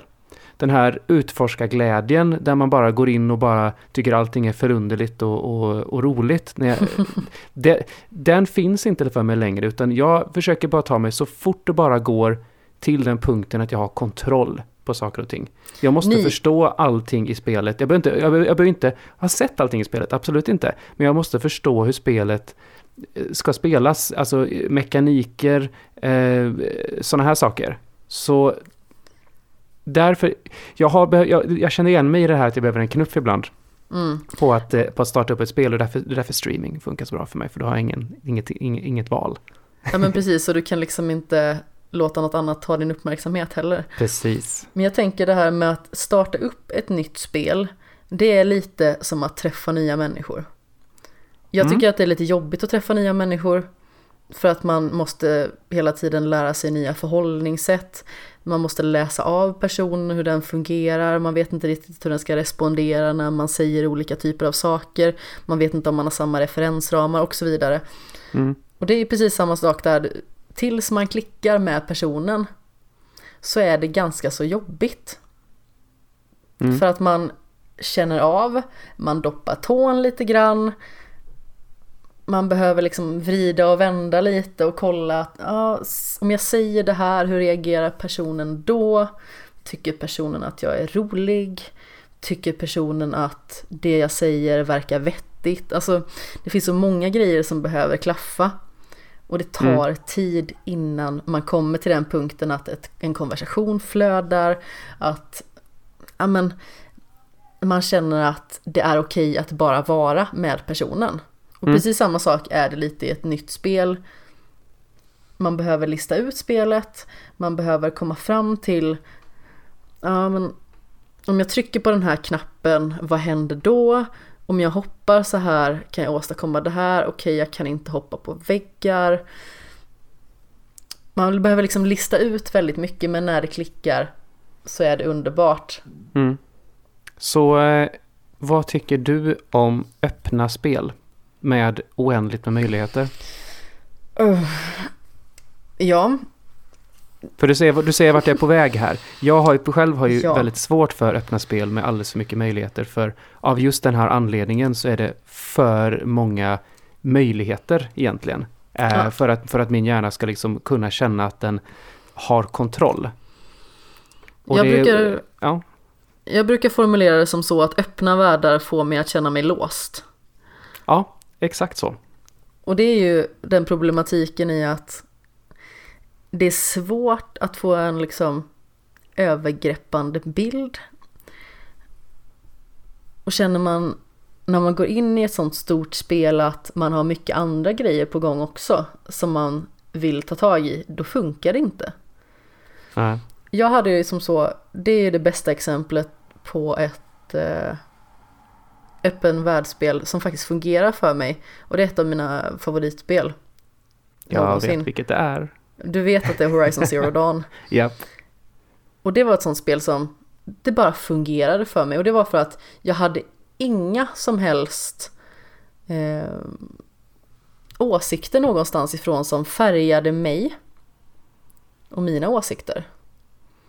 Jag fick bara mm. gå in innan release, sätta mig, spela. Jag fick älska det här spelet, jag fick ta mig igenom huvudberättelsen. Jag kunde lunka runt lite om jag ville. Men alltså, jag fick bara insupa det här spelet och då kändes det väldigt bra. Men jag har haft väldigt många upplevelser i år som har varit gällande öppna världar och jag är inte klar. Det tycker ja. jag är svinjobbigt för jag har börjat väldigt många stora projekt i år. Och det är väldigt få projekt som är klara. Jag påbörjade Nino Kuni 2. Stort spel, eh, rollspel. Och eh, jag är 65 timmar in. Jag är inte klar. För att jag blev blockad av ett annat stort spel, God of War. Som jag spelade i tre timmar, inte klickade med för fem öre. La ner, skulle tillbaka till Nino Kuni, hade tappat gnistan i Nino Kuni. Sedan så har det varit Spiderman, som jag älskar, jag tycker att det är ett fantastiskt spel, men jag blir aldrig klar med det. Av någon anledning. Shadow of the Tomb Raider, inte heller klar. Eh, Red Dead Redemption spelade jag en del i början. Men det känns som att jag inte kom någon vart med det heller. Så det har varit en myriad så här stora upplevelser som de äter på mig från olika håll och jag blir aldrig färdig. Känner du dig lite kass. För jag... att du bara, du bara inte slutför saker utan bara startar upp nytt. Oh ja, jag känner mig fullkomligt värdelös. Men sedan så är det den här, många tycker ju att åh, ni, ni recensenter, åh det är så synd om er, ni får spel, åh. Ja, fast när vi sitter där och kommer ingen vart och vi är inte klara med någonting för att vi får bara liksom så här gå in och så får vi så här, vi får klappa spelet lite granna och sen så kommer ett nytt uppdrag den här, häst, den här hösten, den här, jag höll på att säga hästen. Den här hästen ja. den här hästen har varit jobbig. Nej, nej men den här hösten har varit ganska så mycket att stå i för att det kom väldigt många stora spel samtidigt. För mig mm. var det ju eh, Spindelmannen och sedan så var det Fifa, Shadow of Tomb Raider, Red Dead. Sa du Spindlemannen? Spindlemannen, ja. vi, vi säger det på svenska men uttalar det på engelska. det var jätteroligt. Jag var, jag var tvungen att låta lite fånig. Nej ja. men, uh, Marvels Spiderman. Ja. Um, och allt det här kom liksom på en och samma gång som en stor klump. Och jag kan liksom inte låta bli när någon säger Vill du spela det här? Och man bara Ja, det vill jag. Mm. Sen så sitter man där och bara, vad har jag gjort mot mig själv? Ja. så nu försöker jag att bli klar med Spiderman. Men jag har också börjat spela lite mer Tomb Raider. Det är svårt, men alltså skulle du behöva liksom en spark i arslet på att faktiskt slutföra saker? Och hur skulle mm. den sparken i så fall se ut? Ja, det är ju det som är det luriga va? Mm, för du vill slutföra de här? Absolut. Eller, eller kan du komma till freds med att jag är klar med Nino Kuni 2? Nu, check, nu checkar jag av den i skallen även Nej. om jag inte har sett sluttexten. Det kommer ju, det kommer ju inte gå. Jag För då kommer känner... ligga där och, den kommer ligga där och gnaga på dig eh, forever om Definitivt. du inte slutför i så fall. Grejen är ju liksom den att nu när det är gotetider, vi har pratat om det här med gotihetsen ganska mycket. Mm. Nu när det är gotetider så känner jag att jag vill någonstans på mina egna listor säga att jag har spelat klart det här spelet. Och att jag, inte, att jag då kan ha med det på någon form av topplista. Men jag känner ändå så här att jag har spelat det här spelet i 65 timmar. Jag tycker att du, din åsikt om spelet eh, är ganska valid i det här fallet. Ja men precis. Jag kan nog vilja påstå att jag har sett det här spelet rätt mycket redan. Mm. Eh, är du en sån som tycker att man ska ha klarat ett spel för att kunna recensera det? Nej, gud nej. Då hade jag inte kunnat nej. recensera ett enda spel nästan. Nej, grejen är nog att då hade vi nog inte sett så många recensioner där ute. Nej, men precis. Nej, men det, så... Det, för det där, det där är, jag ska bara en snabb grej med det här. Självklart, det där är kör. återigen en, eh, en sån här grej som eh, folk som inte är recensenter själva som dels så säger de ju sådana här, eh, ursäkta men korkade saker som att åh det är så synd om er, ni får gratis spel. Det är inte det som är grejen. Det är ju inte att inte behöva köpa spelet som är grejen, det är ju, det är ju pressen som kommer med det. Ja men precis. Det, alltså för, för, vissa så kanske det börjar som ett sätt för att få gratis spel. Men om man, om man fortsätter med det här ett tag, det handlar inte om gratis spel längre. Det handlar om någonting helt annat. Det handlar om ett sätt för att få uttrycka sig och allt det där som vi pratade om i början. Ja men precis, vi älskar ju ord. Helt enkelt. Ja. Både i ljudform och i textform. Ja, och i videoform också för din del. Jag har ju varit med på någon stream. Jag tycker ja. det är jättekul, men jag skulle aldrig kunna få till det själv. Nej, det, det tar sin träning kan jag säga, innan det där sitter. Ja, det kan jag tänka mig. Eh, men, det, men, men en, en annan sak som... Ja, men en annan sak som då eh, också kommer in där med recensenter är att det finns en bild av att man ska ha klarat spelet. Gärna på hard så man har sett allting, för annars är inte riktigt din åsikt eh, godtagbar. Och det, och det är, är så ju, märkligt. Det, det, är en jäkla konstig åsikt som inte riktigt speglar i hur man spelar. För jag menar egentligen så kan du ju gå in och bedöma ett spel efter att ha gett det två timmar. För om inte ett spel hookar dig på två timmar, ja, det finns ju en chans att om du verkligen skulle klicka med spelet, om du pressar dig igenom de här första, de, de, de timmarna som behövs innan du klickar med spelet. Um, om, om spelet behöver 15 timmar innan det klickar med dig så du tycker det är kul, då är ju det en kritik i sig. Ja men verkligen. Men så länge, så länge man är tydlig med det när man gör sin recension och berättar det här är min upplevelse, den baseras på det här, så tycker jag inte att det alls är fel. Nej men det är ett väldigt stort krav att sätta på någon att man ska vara klar med ett spel. Mm. Ofta så har, åtminstone vi på, på loading har en vecka. Som ja. liksom... Lycka till att recensera typ The Witcher på en vecka. som vi ska liksom hinna, vi ska hinna spela spelet. Vi ska hinna göra kanske ett första utkast, vi behöver samla våra tankar. Vi ska också ha en färdig produkt att släppa ut på en hemsida mm. inom en vecka. Och jag har absolut ingen kritik mot det för att det behöver vara snabba puckar. Men man kan inte som läsare kräva av en recensent att den ska ha klarat ett 40 timmars spel på en vecka. Det, det skulle inte. man, den typen av krav skulle man kunna ha om... Eh, man bara jobbade med det. Om man faktiskt jobbar med detta. Och det är, det är ju i princip ingen i Sverige som jobbar med att få betalt för att kunna spela spel och skriva och hålla på på heltid. I USA finns det ju många som faktiskt får det här att funka och rulla och lever på intäkter för allt från Patreon till Facebook och liknande. Eller det vill säga YouTube och liknande. Men eh, det är, Sverige är för litet för att det riktigt ska få plats. För att man ska få, kunna få den typen av intäkt så att man kan leva på det. Ja men exakt. Det är svårt. Ja men verkligen. Nej men så det är många faktorer i det här med öppna världar, vilket var det vi eh, någonstans kom in på här. Ja just det, det är därifrån vi kommer. Ja. Det var, Mm. det var den grenen vi hoppade från och sedan så hoppade vi till sju andra träd. Ja. Eh, nej men det är det som är problemet med öppna världar, att de är svårtillgängliga om man liksom, Har kontrollbehov. ja men precis Som som, du och jag har kontrollbehov. Det, jag tror det är någonstans det det kokar ner till. Att om Ja. man har kontrollbehov och vill kunna få, kunna få styr på allting i sin omgivning och veta vad fan det är som händer. Då blir det tilt i hjärnan. Liksom. Jag försöker väldigt nitiskt att hålla mig till eh, huvudberättelsen. Mm. Men sedan kan det bli så här att oj, nu sitter jag fast och det blir svårt. Jag kanske måste gå ut och grinda. Mm. Då känns det liksom, jag vill inte springa runt som en fåntratt och bara slå lite på monster. Utan då vill jag ändå ha något form av syfte. Så då kanske jag Mm. gör några sidouppdrag också. Och det är där jag ibland kanske kollar bort mig. Mm. Mm. Som Men det, det- kan det- bli.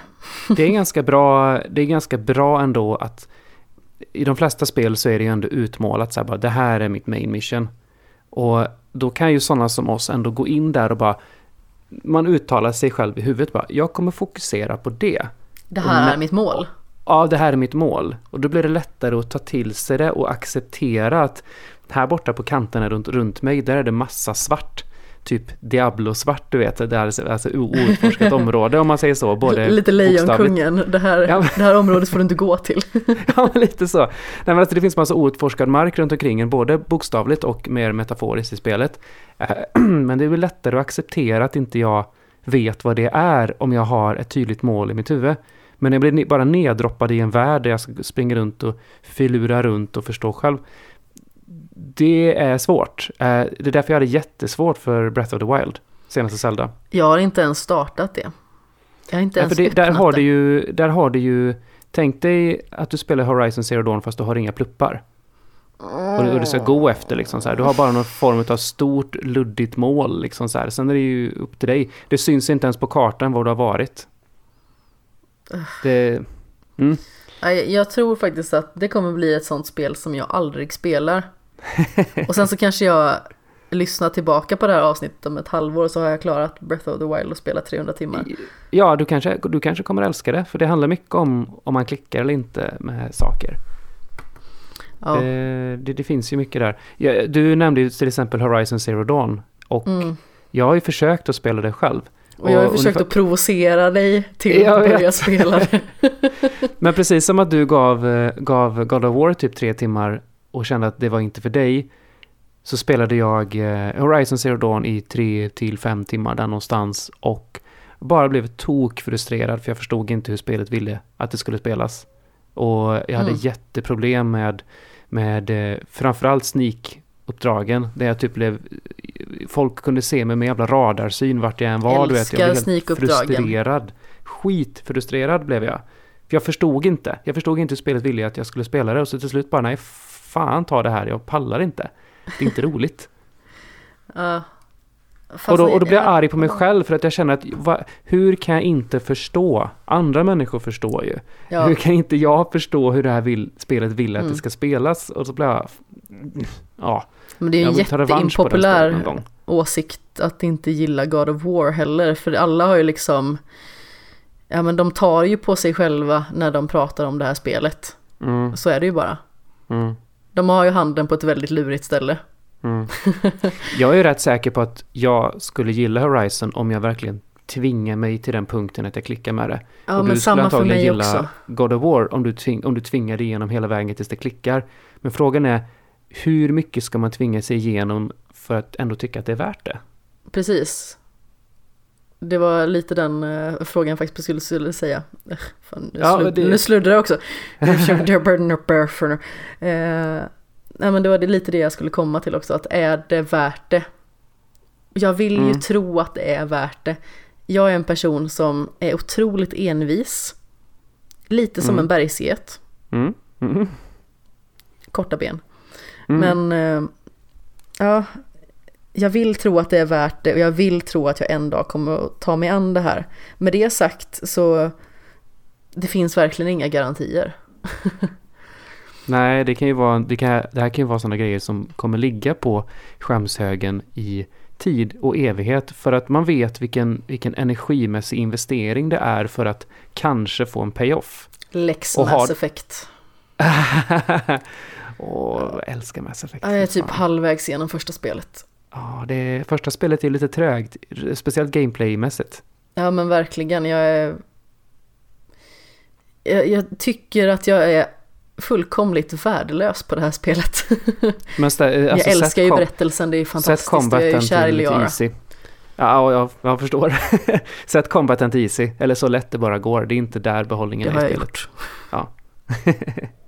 Mm. Eller så kan du lyssna på en viss eh, podcast som är 30 timmar lång. Som, nu har jag ju faktiskt lyssnat på den flera gånger. Många kanske tycker att "Åh, du kan ju inte lyssna på en spoilercast om du inte har spelat spelet. Ah! Men jag tycker att det är något av den bästa underhållningen i ljudform. Jag tycker att den är fantastisk att lyssna på. Jag har lyssnat på den så många gånger. Och jag, jag älskar att lyssna på det. För att ni är ju fyra personer som sitter och diskuterar spelet från era olika perspektiv. Ni Ja. går igenom spelet i kronologisk ordning, ni går igenom liksom vad ni har för eh, olika gear och så vidare, vilken typ av karaktär ni spelar som. Eh, alltså det är, det är fantastiskt, det är jätteunderhållande. Och framförallt att man ser vad det kan bli för olika utgångar av sina val. Mm. Och hur man väljer att spela spelet. Mm. Det är jätteintressant tycker jag. Så om ni inte har lyssnat på eh, spoilercast av Mass Effect 1, 2 och 3 av eh, Play before you die och Svampriket som eh, har en liten fyrkant. Eh, gör det nu, bara, bara gör det. Stäng av den här podden när den är slut. Kom, till, kom tillbaka När om den är 30 slut. timmar. Kom tillbaka om 30 timmar. För det är, alltså, jag skoj, vi skojar ju inte här utan eh, det blev 30 timmar totalt. Det eh, var ett vansinnesprojekt. Mm. Ett väldigt kärleksfullt vansinnesprojekt. Eh, nej men på tal om det här med stora projekt, stora ambitioner, listor. Jag är ju en listperson av rang. Jag listar Mm. ju allt. Jag har full koll på hur många filmer jag har sett, hur många tv-serier, eller rättare sagt säsonger eh, i det här fallet som jag har sett, vilka det är, spel, böcker och så vidare som jag konsumerar. Listar eller rangordnar du? Jag listar, jag skriver upp dem. Och sedan så kanske jag rangordnar dem också. Vad tycker du om rangordnande av saker? Jag kan tycka att det är väldigt trevligt om jag kommer fram till någonting. Jag kan tycka att det är väldigt frustrerande och jobbigt om jag sitter där och ja, fan, jag kommer inte fram till någon lösning på det här. Det känns som att jag sviker det här spelet om jag sätter något annat över det. Ja, jag jag Eh. gillar inte rangordning. Alltså listor, fine. Men jag, jag gillar inte när saker och ting ska rangordnas. För jag tycker det, det känns så billigt att koka ner det till att det här är bättre än det här. För det finns så mycket som, som, som spelar in. Det kan ju vara min dagsform, vad jag är sugen på just nu. Vill jag ha ett actionspel eller vill jag ha ett superdjupt rollspel? Ja, Hur ska jag kunna ställa de två upplevelserna mot varandra? Det, jag tycker inte det är rimligt att ställa saker mot varandra på det sättet. Ja, men det är lite som det vi var inne på med musiken innan också att det handlar väldigt mycket om vad man har för sinnesstämning. Är jag jättenere, då kanske jag bara vill lyssna på Kevlarsjäl av Kent. Mm. Men är jag jätteuppåt och jätteglad, då kanske jag vill lyssna på Love My Way av The Psychedelic Furs. Mm. Som jag bara lyssnar på när jag är glad och har möjlighet att diggdansa för mig själv så att ingen Mm. ser. Mm. Enda gången som jag numera... Ja, men jag förstår verkligen. Enda gången som jag numera sätter betyg på saker och ting. Det är en liten så här småhobby jag har för mig själv. Eh, som jag inte delar med någon annan. Jag, liksom, jag delar inte den här listan någonstans, utan det är bara för mig själv. Men Mm. varje gång jag har sett en film så tar jag min känsla efter att jag har sett filmen. Och den är helt frikopplad från någon form av objektiv bedömning, utan det är ju, ja, det är en sån här grej, det finns inga objektiva recensioner, det är fysiskt, eller fysiskt kanske är fel ord här, men det är omöjligt att göra en objektiv recension för att så fort man tycker någonting så är det subjektivt.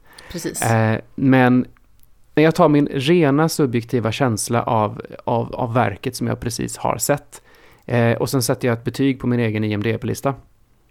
Och sen Mm. så har jag den där, så kan jag backa tillbaka och typ titta vad jag kände och sådär. Och då, och, då, och då väger jag in liksom att ja, men just nu så kanske jag är superkänslig och tar till mig jättemycket av den här kärleksfilmen eh, som jag har sett. Ja men då är det min, min upp, uppfattning precis just då och det, och det är bara min. Det, det behöver inte betyda in någonting alls med vad andra har tyckt här. Så eh, den har jag för mig själv, men det är också enda gången som jag faktiskt sätter betyg. Mm, Annars, sätter, annars håller jag mig så långt ifrån som möjligt från det. jag sätter nästan aldrig betyg heller. Förutom när jag ser film. För att jag har ju den här Letterbox-appen. Mm. Som är väldigt fiffig och där har man ju en, en eh, dagbok. Man har eventuella recensioner, listor, sin watchlist vilket också kan vara väldigt bra. Ifall man känner någon gång att jag vet inte vad jag vill se så kan man gå in på den så har man 92 stycken filmer. Så kan man Mm. kolla igenom den och bara, ja ah, men den här passar mig just nu. Jag eh, känner mig lite tossig. Jag kan se den här filmen som är lite tokrolig. Och så vidare. Typ en Ehm, Wes, typ Wes Anderson-film. Ja men ungefär så. Eh, Ja, det var det första jag tänkte när du säger att jag, jag känner mig tossig och bara, ja, då kan du kolla på en Wes Anderson-film. Ja men typ I Love Dogs som eh, var en underbar film för övrigt. Om ni inte har sett den, se den Jag har gärna. inte sett den än, men nu när du säger I love dogs, är det en, ett wordplay på I love dogs? Kanske, det har jag inte tänkt på innan faktiskt. Jag, inte jag heller, men nu när jag hör dig säga det så bara shit, det lät som att du sa I, I love dogs. Coolt. Ja, verkligen. Nej men återigen det här med listor, jag gillar att bara skriva ner vad jag har konsumerat. Det är ju dels för att jag gillar att skriva typ en årskrönika eh, vid årets slut som sig bör. Och då vill jag också veta vad det är jag har konsumerat så att jag inte förbiser någonting. Du vill ju ha ett kvitto på, alltså det där är ju ett kvitto på din, på din prestation. Mm, Inte, inte prestation som i, jag förstår vad du menar. eh, ja, det du har lagt tid på. Det, det blir ett Ja, väldigt precis. tydligt kvitto på att du har inte kastat bort din tid. Det här är kvittot på vad har jag gjort med mig själv. Ja men eh, faktiskt lite så. Det här, är kvitto, det här är kvitto på att jag inte gör onödiga saker. För jag tror både du och jag är väldigt mycket så att jag ska inte kasta bort min tid. Nej men precis, och framförallt ska inte andra kasta bort, kasta bort ens tid. Nej. Det här har vi också Nej. diskuterat väldigt mycket. Ja, Eh, nej men det jag vill komma in på lite grann med allt det här det är att det är svårt att finna konsten att inte anstränga sig. Jag tycker att det är jättesvårt att sätta mig och spela någonting utan att ha en åtanke. Utan att ha ett Ja, gud, ja. Så jag tänker så här, jag ska bli klar med det här spelet för då kan jag börja spela det spelet för att då har jag klart det här och så vidare. Det blir ja lite och, då, som en... och då måste man ställa sig frågan, för jag ju, Mm. förstår ju precis vad du menar. Och jag, efter att jag började jobba med, alltså typ semi-jobba med utanför det riktiga jobbet, men med spel då. Så eh, jag är ju alltid i typ produktions eh, mindset. Jag också. Allt, allting jag gör, hjärnan hittar hela tiden en spin på att jag kan göra någonting med det, med det här till svampriket. Och det, det, är, det är svårt alltså att koppla bort, det är koppla jättesvårt. Jag hade en sån upplevelse i eh, förra helgen vid inspelningsdatumet. Vi spelar in den eh, 19 i 12. Eh, Så det var precis när Super Smash Brothers till eh, Switch hade släppts. Mm. Och eh, jag dejtar en ny person. Vi har dejtat ett tag. Och vi, vi klarade faktiskt ett spel först. Vi spelade Unravel 2. Vilket var väldigt mysigt för vi kom in i ett ganska bra flyt ändå. Och vi klaffade ganska så bra. Vi såg saker tillsammans. Den ena var bra på det den andra inte var bra på för stunden och sådär. Men sen så spelade vi Smash Bros så otroligt mycket. Jag, jag vet inte hur många timmar vi spelade. Mm. Vi spelade på kvällen jag kom dit. Så att jag nästan somnade när vi spelade. Jag, jag somnade nästan så att jag sprang ut över en kant. Mm. I spelet. Ja, Och sen dagen känner igen det. Jag har efter, varit där också. dagen efter så spelade vi nästan hela dagen tills jag skulle åka hem. Och det var helt fantastiskt. För vi bara fortsatte. Och det var, det där var konsten att inte anstränga sig. Mm. Sedan så har det blivit alltså produktivitet efter det ändå. För att jag skrev en, eh, en krönika som ligger mig ganska varmt om hjärtat. Som publicerades på Loading. Som heter eh, En smäll genom tiden. Eh, balladen om Super Smash Bros. Mm. Som handlar om min relation till den här spelserien. För den har funnits med mig i väldigt många år. Den har funnits med mig, vad kan det vara nu? 17 år tror jag. Mm. Så den har funnits där i periferin i alla fall. Eh, och sedan har den varit väldigt aktuell i vissa epoker av mitt liv. Och även så här då, när den nya reinkarnationen släpptes. Men eh, det var så skönt att bara spela. Och inte behöva tänka på att, ja men jag behöver göra någonting annat snart. Jag kanske behöver spela det andra spelet. Jag har börjat den här serien. Jag vill se den där filmen. Det var bara att spela. Och det var verkligen sådär, du vet i barndomen, det var alltid en gång till. Mm. Man sa alltid, ja men bara en gång till. Exakt så var det. Och det var, det var så fantastiskt skönt.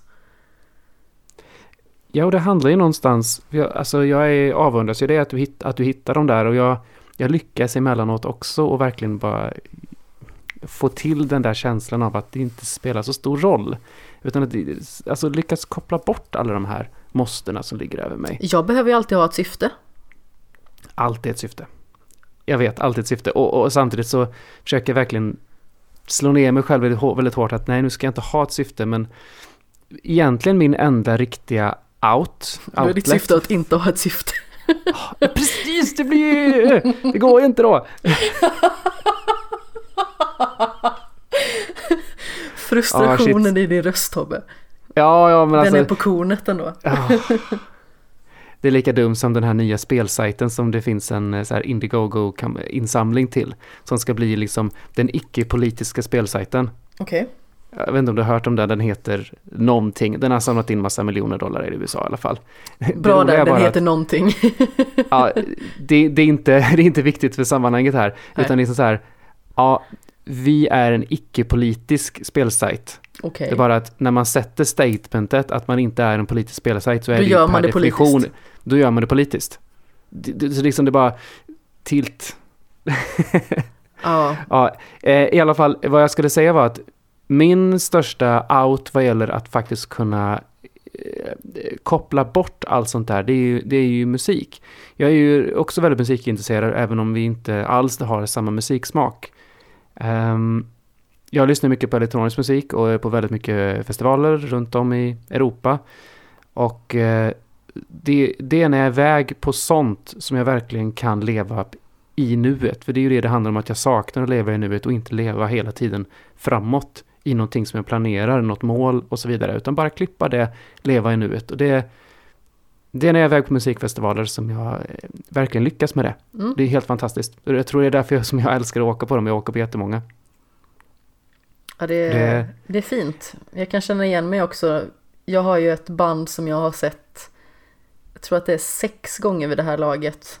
Det kanske inte är många, eh, många gånger för vissa, men för mig är det ganska många gånger. Eh, Biffy Mm. Clyro som är mitt favoritband, ett eh, skotskt band som spelar alternativrock. Och när man finner sig själv i folkmassan och man gråter och man vet inte varför. Mm. Och tårarna bara, de bara forsar ner. Och man känner sig liksom så tagen. Och man känner att ingenting annat är betydelsefullt i, i liksom den sekunden. Det är ju definitionen av att, av är att vackert, le, leva, leva, leva i nuet. Det finns varken, varken bakåt eller framåt i tiden existerar, utan det är bara här och nu. Precis. Man bara följer med musiken och står där och bölar. Mm. Känner inte du någonting liknande också när du målar? Att- Ja, det är att, det, det, jag, jag kan tänka mig att du, det är en form av meditation där. Där, där, alltså oftast är ju syftet med meditation att nolla huvudet. Bort med tankar, det ska vara noll. och, och, det är väldigt svårt att nå dit och det finns ju tekniker för att nå dit. Jag kan tänka mig att du använder målandet som en teknik för att faktiskt nå det där stiltje-stadiet i huvudet för att det är någonstans där som det undermedvetna kan få lite spelrum och jobba på ett annat sätt. Ja men verkligen. Jag älskar ju att sitta och teckna för mig själv. Och jag gillar att göra det ganska så länge. Och jag kan ju finna mig själv i situationer där jag suttit och tecknat i fem timmar i sträck utan att ha reflekterat över att det har gått så lång tid. Mm. Där man bara liksom fortsätter och fortsätter och jag har kommit in i en period eh, där jag jobbar väldigt mycket med bläck. Jag eh, jobbar väldigt mycket med dotwork. Mycket mm. prickar i mina bilder och sånt där. Mycket geometriska former. Och det är väldigt frigörande att bara sitta och dutta i de här små prickarna. ja, alltså det är ju, det är ju någonstans, det finns ju, eh, ja, det är väl fortfarande inne, men de senaste, säg tre, fyra åren så har det varit lite grann trendigt att köpa målarböcker för vuxna. Mm.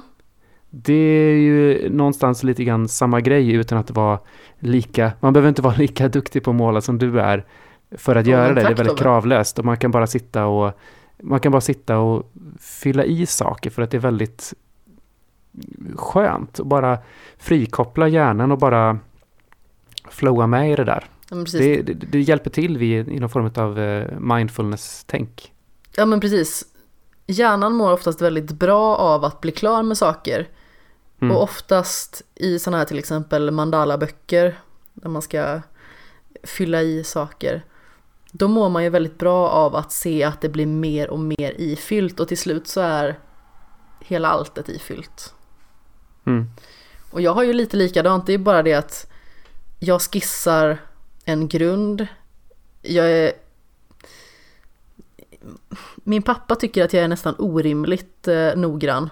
Han brukar ofta så här eh, observera mig ibland när jag sitter och ritar när jag hälsar på dem. För oftast mm. kan det vara så att vi käkar middag och sen så kanske vi kollar på någon tv-serie alli, allihop, alla tre. mm. Eh, och så sitter jag och ritar samtidigt. Och han tycker ju liksom att jag förstår inte hur du kan vara så tålmodig. Och jag vet inte riktigt ens om jag, det är nog en av de enda sakerna som jag har ett brutalt tålamod i. För att det, helt plötsligt kommer det över mig och jag gör bara saker per automatik. Återigen det här autoteliska. Mm. Jag, jag skulle ju tro här att din pappa och du inte riktigt eh, har samsyn på vad ditt mål är. Jag tror att han ser det mer som att ja, men du producerar för att slutmålet ska bli en färdig grej. Mm. Medan för dig kanske det mer handlar om att resan resan är målet om man säger så. Ja men verkligen. Alltså det, det, är vägen dit som är väldigt meditativt och givande för dig. Och just det att vara otroligt noggrann och göra någonting så jäkla cleant och rent. Det är det som är uppfyllandet för dig. Sen att slutprodukten kanske du bara lägger i hyllan någonstans eller ger bort eller något sånt där. Eh, för det var inte det som var syftet egentligen. Ja men visst, så och, är det Och då kanske din pappa tycker att men vadå, det där är väl good enough? För han tänker att målet ska bli att det ska bli en produkt. Mm. Och framförallt min eh, kära mor som eh, hon och jag är ännu mer olika på det där. Alltså hon är väldigt noggrann, alltså när det kommer till jobb och sådana grejer. Men hon är lite mer en snabbt är bra människa. Mm. Än vad jag är. Jag är ju jag är sjukligt noggrann när det gäller vissa grejer. Och ja, just på den grejen så är jag inte så jättelik någon av mina föräldrar mer än att de är, de är också väldigt noggranna liksom, i sina jobb eh, och sådär. De är mm. väldigt duktiga på det de gör. Mm. Men, Men, det är säkert så ja. att de har hittat en avvägning. För det, det är ju en avvägning, för jag, jag, jag kommer ju från någonstans från samma bakgrund som dig, där mm. Eh, med att man är väldigt noggrann. Men det är ju någonting jag fick fejsa på jobbet, att det är inte reellt att jag har, att jag är så noggrann. För att det, det, det, det blir som att det finns en formel här med noggrannhet kontra tids, tids, eh, tidsaspekten i det här. Ja. Och då måste, då måste jag hitta sweet spoten i att jag är noggrann nog för den tidsrymden som ändå krävs för att jag ska kunna liksom leverera också. Ja men precis, jag kan inte vara perfekt jämt. Alltså nu, nu låter det ju som att när jag säger det så låter det som att jag på något sätt skulle vara helt eh, Nej, ja, nu, men... unders nu undersäljer du dig själv här men... Ja, ja, men jag, tror jag, jag får det att låta lite som att oh, men jag är ju perfekt jämt. Oh. Nej men alltså Nej, men... perfekt, perfekt för dig innebär ju egentligen att du gör någonting på toppen av din förmåga. Mm. Så bra som du kan. Det är ju din perfekthet. Det är ju inte, det är inte i jämförelse med någon annans per perfekthet egentligen. Ja men precis.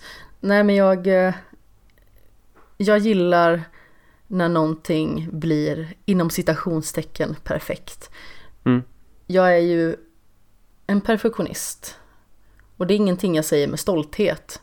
För att må okay. många tror att de som är inom citationstecken perfektionister, att de eh, sätter sig över andra. Men i mitt fall är det snarare tvärtom, för att det ligger en, ganska mycket i fatet att hela tiden vilja hela tiden. vara det. Eh, speciellt då när man jobbar inom tid, under tidspress och man ja. inte kan få ut den här per, per, perfekta grejen mm. som man vet att man kan, men man får nöja sig med good enough. Det är jättesvårt att acceptera det. Ja, eh, och det är, för, det är en sån bild som jag har från min barndom, som jag alltid får återberättad 70-11 gånger om året av min kära far. Det, jag har suttit på mitt rum, jag är fyra år kanske eller någonting, jag har suttit och ritat i flera timmar i sträck. Inte ett knyst. Helt plötsligt så kan jag inte göra någonting på bilden rätt. Alltså det är typ så här, jag kanske inte kan sudda ut grejen för det har gått för långt. Eller så har jag suddat så många gånger och får inte saker rätt så att det kommer aldrig bli rätt. Mm. Jag river sönder teckningen, blir svinförbannad jag, jag går helt upp i limningen. Mm. eh, och han, han förstår liksom inte hur jag kan vända så på en femöring. Jag får oftast den här eh, berättelsen liksom så här återberättad att sitta så länge och sen så bara okej okay, det blir inte perfekt. Jag, mm. eh, jag ber den här teckningen att dra åt helvete och sen slänger jag mm. den. det är lite så det går till. ja, ja, ja, ja. och det alltså, då kommer vi tillbaka lite grann till det vi pratade om att eh, du är ganska hård på dig själv när du inte avslutar saker och ting. Oh, wow, ja, absolut. Ja, och det, det, det, det, här är ju perfektionistens baksida, att man är ju otroligt hård mot sig själv hela tiden. Och det, det, är, jätte, ja, det, det är jobbigt. Eh, det är det. Mm, ja, men definitivt. Vi har ju varit inne lite på det här eh, med våran backlog och sånt. Jag tänkte vi skulle försöka att plöja oss lite vidare. Vi har mm. ju lite grejer att, att, prata om.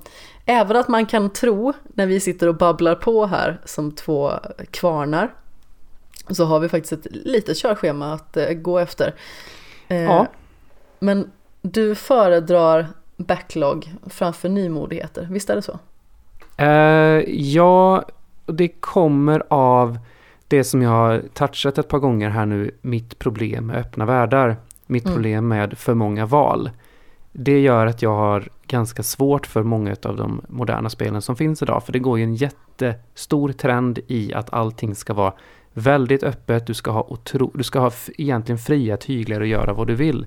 Det finns crafting-system där du kan crafta allt i hela världen. Um, den typen av spelupplevelse är det som vill säljas in. Och det går ju tvärt emot mig och den typen av spel som jag trivs i. Ja, exakt. Eh, så det gör att jag inte har något problem att ha en, en backlog. För jag har jättemycket spel som jag vet att jag kommer tycka om. Som Vi jag trivs kan bäst i, ställ, i stängda landskap skulle man kunna säga. Exakt! ja, jag kan Ulf Lundell få. Ja. Eh, nej, men så det, det är därav att, att jag, jag nu, nu har det ju kommit ett gäng spel i år också som är mer stängda upplevelser. Då tänkte jag, tänker jag på typ Celeste eller eh, The Messenger och den typen av Mega Man 11 gillade jag med. Eh, jag gillar ju, alltså svåra spel är ju ofta min, min melodi för jag har ju också så här enveten som få och eh, banka mig igenom sådana där svåra upplevelser. Ja, precis. Och eh, nej, men det är, väl, det är väl därför jag skrev in den punkten där då, liksom att jag... Eh, ja, vi får se vad det tar vägen med, med modernt spelande. Eh, jag är glad Mm. att indie, indie-marknaden finns, för där finns det ju mer möjligheter för folk som, att satsa på den typen av spel som jag uppskattar mer. Det jag saknar mest egentligen, det är väl att jag skulle vilja ha AAA-titlar som är mer sådana spel som jag uppskattar. För AAA-titlarna går ju mer åt Red Dead 2 än The Last of Us. Ja, verkligen. Nu är ju The Eh. Last of Us 2 på gång, men det jag ser om det är är ju att det också är på väg att öppna upp sig som jag tolkar det. Ja, jag hoppas ju inte det. Alltså, jag blir ju otroligt ledsen i så fall. Grejen med The Last of Us för mig, det är ju att det är ett spel som, det behöver ingen uppföljare. Det är Nej, så det är ju det är komplett jättefint och slutet som det är. perfekt Ja, i sin helhet. Alltså även att det finns en öppning i spelets slut så känns det fantastiskt definitivt. mm. Jag behöver inte mer av den här världen. Jag vill älska den här världen och jag vill minnas den som den är. Jag vill inte få det här spelet besudlat över en besvikelse till uppföljare. Som jag tolkar uppföljaren, det vi har sett av det i alla fall, så försöker det göra sin egen grej. Jag vill ju Det- ha det spelet. Jag vill det också ha sjuka. Absolut, men alltså visst känns det så att det försöker göra sin egen grej. Det försöker inte vara The Last of Us 2. Det Och det är försöker, vara, skönt. det försöker vara Ellis game som råkar utspela sig i The Last of Us. Ja, precis. Vi har sett hon Ellie. Eller ja, exakt. Eh, och och, och, och, och eh, det, det är jättebra för då fattar de grejen att det behövs ingen uppföljare och det här kan man kanske inte ens ska se det här spelet som en uppföljare. Bara för att det är en tvåa på er för att det är andra spelet som utspelar sig i samma universum så Mm. behöver inte det fortsätta storyn. Alltså, alltså vikten av, av storyn handlar inte om arvet utan det handlar om någonting nytt. Hoppas jag. Jag hoppas det också, men det är precis som jag sa innan. Jag vill inte ha det här spelet, men jag vill ha det här spelet. Du vill För- ha det om det blir bra. Ja, det också. Men jag kan liksom inte låta bli att tänka att det här spelet behöver ingen uppföljare. Ja. Låt det vara. Bort med tassarna. Du gör ett dåligt beslut. Sluta nu. Samtidigt så är det så här att när jag på ja, vad är det? det är två år sedan tror jag som det utannonserades va? Ehm, Ja. det var på Sonys eh, presskonferens vill jag minnas för typ två år sedan. Och när de började spela igång den här musiken. Alltså alla hår jag har på kroppen reste sig upp. Mm. Även de på huvudet. Jag är helt säker på det. Jag såg det inte. Jag är helt säker på att de stod upp. Ja, ja. Och jag vill ju så jävla gärna ha det här spelet men samtidigt så känner jag att Åh! Det går emot mina egna principer. Mm. Mm. Men jag hoppas inte att det blir en öppen värld hur som helst. Jag kommer att tänka på det, en sån här, ett citat från, det låter lite dumt, från mig själv. Det var en tweet som jag skrev som var så här, utvecklares snack om hur enorma deras spel är känns som att säga min penis är lika stor som fem penisar. Det är mer avskräckande än inbjudande. Exakt så. Ja, jag håller, jag håller helt med. Liknelsen Alltså- håller. Jag behöver inte fem penisar på en och samma gång. Det räcker med en. Ja, Nu vaknade Ja, min katt här i bakgrunden ifall ni hörde det. Han hörde väl ordet penis och så var han tvungen Ja. att tvätta sig lite. ja viktigt. Ja. Eh, Finns alltid det- utrymme för att prata lite penis i podd. Det, det vill jag bara säga. Så eh, penispodden, det, det, kan, det kan du kalla det här avsnittet då. det kommer att komma in oavsett.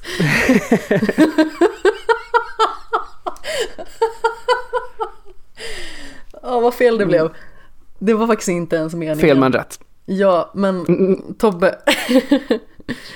Nej, men det, vi, vi, vi, kära- vi, vi, Ja. pratar ju om att jag, jag önskar att det fanns mer AAA-spel som var så att säga inte, inte det här fokuset utan kanske Ja. lite mer fokuset som det var lite förr, lite mer stängt. Precis. Det, det är ju ett annat problem jag har med regisserade, eller vad säger jag, eh, öppna spelvärldar i att de blir inte så regisserade som en mer kontrollerad upplevelse kan bli. För att i en, upp, i, en, i, en, i en öppen värld så blir det liksom så här flowet i spelet och eh, liksom och den typen av regi kan inte kontrolleras av spelskaparen utan det är egentligen upp lite grann till mig och skapa de här mer intensiva och kanske lite mer lugnare, alltså den dynamiken däremellan blir eh, upp till mig mer, vilket gör att ja, det blir mer unik upplevelse för mig men jag kanske vill ha det lite mer likt en film där en regissör som ofta vet bättre än mig kan ge mig en resa istället. Ja men definitivt. Och det var lite det jag skulle säga åter till våra kära indie-titlar för att vi har ju mötts väldigt mycket i år i att Celeste är, det är magi. Mm, Det är ett fantastiskt spel. mm, Och den upplevelsen man får av det just för att det är så regisserat med när man kommer till olika partier ska ditten och datten hända. mm, Det gör det så himla bra. Mm. det finns så himla många så här, dubbla meningar. Vi har ett berg som man ska klättra upp för. Och det är egentligen en symbolik för ens psykiska ohälsa. Antagonisten, det är en själv. Alltså, det finns så himla många lager på lager på lager. Mm. Har du, har du, hitt, har du sett, skickade jag det här, det här grejen de hade hittat till Celeste? Där de tog, när de, där de tog banan där man är inuti spegeln och så spelar de musiken baklänges och det finns ju röster där bakom. Jag skulle kollat på den här videon Tobbe, Då men jag glömde jag- helt av. Då tycker du ska göra det. Så kan vi kan till och med länka den i avsnitts, in, det här avsnittet, eh, texten Det tycker under jag sen. definitivt. Och jag ska... Jag får skriva en avhandling till dig sen. Gör det. Komma Gör med fullstå- fullständig rapport. Ja. Du, ehm, hur var det med dig att läsa böcker? Det är någonting som du har gjort mycket men du har fallit av lite grann från det. Ja, jag var ju som, som ung lite den här personen som eh, satt i basker och lyssnade på indiepop och läste böcker som inte hade bilder. Mm. Redan som inte alls så gammal. Eh, jag älskar ju att läsa böcker egentligen. Jag Mm. älskar att få måla en bild i mitt eget huvud av en karaktär. Men det börjar mer och mer falla bort. Men något jag har funnit däremot som jag gjort väldigt mycket i år. Det är att läsa böcker i, eh, i ljudform kan man säga. Ja, vi, vi, vi, vi sa ju tidigare i podden att, att böcker känns lite på dekis allmänt. Men Mm. då kan man ju å andra sidan vända på det och säga Ja. att ljudböcker däremot har ju fått ett jäkla uppsving senaste två åren. Verkligen. Och jag tänkte så här att som den lite dryga översittaren jag är. jag ska läsa böcker på riktigt för det är så man gör. Ja. Eh, men eh, sen så började jag lyssna på Harry Potter. Jag älskar Harry Potter-böckerna, jag har läst dem jättemånga gånger. Men jag bara kände så här att jag orkar inte läsa dem en gång till. Men jag vill uppleva dem en gång till. Så då lyssnade jag med Stephen Fry som är helt magnifik, alltså hans röstskådespeleri är helt underbart. Det är ett jättebra sätt att konsumera de böckerna på. Mm, mm. Så började, jag lyssnade igenom dem på inte alls lång tid. Eh, nej, men så det har verkligen fått ett uppsving. Jag tror att jag har lyssnat igenom 20 böcker i år kanske. Ja, wow. Eller, eller något i den är bra. stilen. Bara för att jag liksom har börjat finna den här formen och finna ett nytt sätt för mig att konsumera. Ja. Men Harry Potter, Tobbe. Ja, det har jag ju också skrivit upp som hållpunkt här. Mm. För jag har också, jag är lite grann som du vet, jag läste mycket förr och eh, har sen fallit ifrån det jättemycket och har i säkert tio års tid, du vet så här, varje gång jag åker på semester så packar jag med den här pocketboken, boken. Eh, Boken. Boketen. och eh, lik förbannat så blir den aldrig läst. För jag, Mm. jag, jag, håll, jag är ju inte en sån som slappnar av på semestern utan då, då ska jag, jag, jag, jag, jag pallar inte ligga på en, stra, en strand och sola. Det, då kryper det i kroppen på mig. Jag måste ut och äventyra och göra saker och, och sådär. jag hittar ju inte ron. Det, det, det är ju återkommande tema här, det hör vi ju. Jag hittar ju aldrig ron och liksom bara vara. Så jag, jag kände att jag måste försöka komma tillbaka till att läsa böcker. Jag saknar det. Och eh, jag tänker väl i mitt huvud att det kan vara ett bra avkopplingssätt som jag har eh, helt enkelt försummat. Och en annan, då, då tänker jag att då ska jag slå ihop det med ett annan grej som ligger lite grann på min skämshög. Och det är att jag är egentligen, li, jag var lite för gammal när Harry Potter kom. Mm. Första Harry Potter-boken var, kom väl när jag var typ 18-19. ja. Och den är ju kanske egentligen riktad egentligen rakt på någonstans din ålder och plus fem år kanske. Jag var ju Något i perfekt stilen. i åldern. Det är samma sak med Pokémon. Jag var verkligen, jag var i piken. Precis, Av och po- Pokémon ålder. är ju en annan sån grej som jag inte hade rört innan jag började spela Pokémon Go. Eh, för att jag var för gammal när det kom. Det var liksom... Ja men det, det klaffade fel. Då hade jag upp, upp, upptäckt vin, kvinnor och sång liksom. Det, då... ja men det är Älskar lite att det är ett allmänt vedertaget uttryck nu i den här podden. Ja, ja, så är det.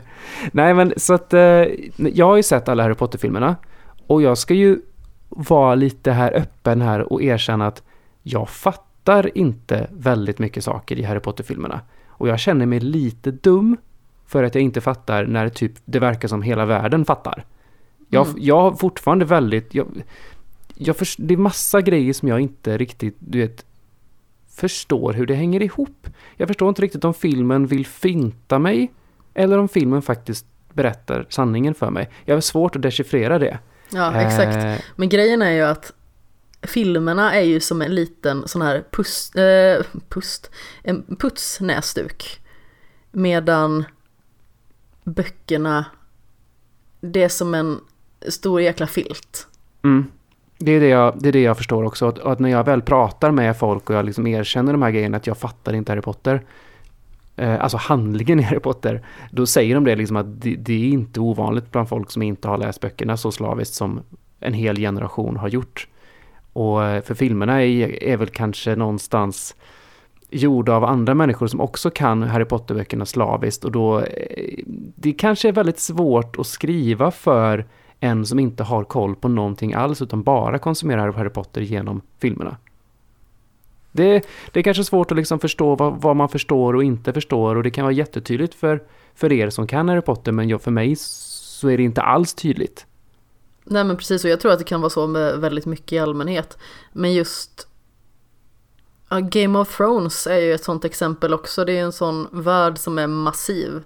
Mm. Och det finns så mycket underliggande grejer som man... Nu, det ska jag faktiskt säga, jag, eh, jag ser om Game of Thrones för en tredje, fjärde gången kanske. Mm. Och jag ser det med min mor, ganska Mm. roligt faktiskt. Mm. Eh, vi brukar ses en gång i veckan och äta middag ihop.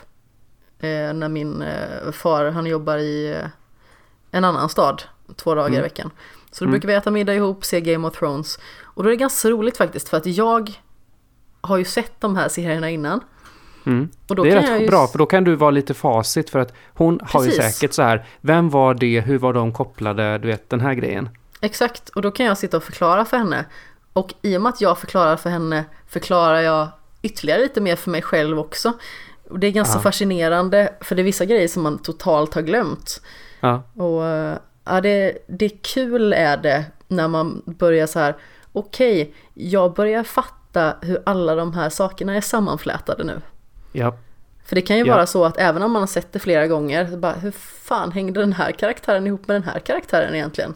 ja. Det ja. makear ingen sens. Det här är ju, och nu, Och nu, det nu är det iväg på ännu ett sidospår här, men det här är någonting som jag hade med min exfru. Nu ska jag inte hänga ut henne på det här, på det här sättet, men hon eh, hade inte alls lika lätt för att förstå serier och filmer som jag har. Så att det blir väldigt mycket så att hon, hon frågar så här, men eh, vad, vi, ha- vad, vad, vad, vad vet den personen som inte den vet? Ja, men du vet så här, frågor om liksom så här, vad som händer i filmen just nu. Så att i första, under första typ två åren som vi var tillsammans så tyckte jag det mest var jobbigt. Eh, men sen så blev det liksom våran grej att vi, vi pausade säkert 50 gånger under en film.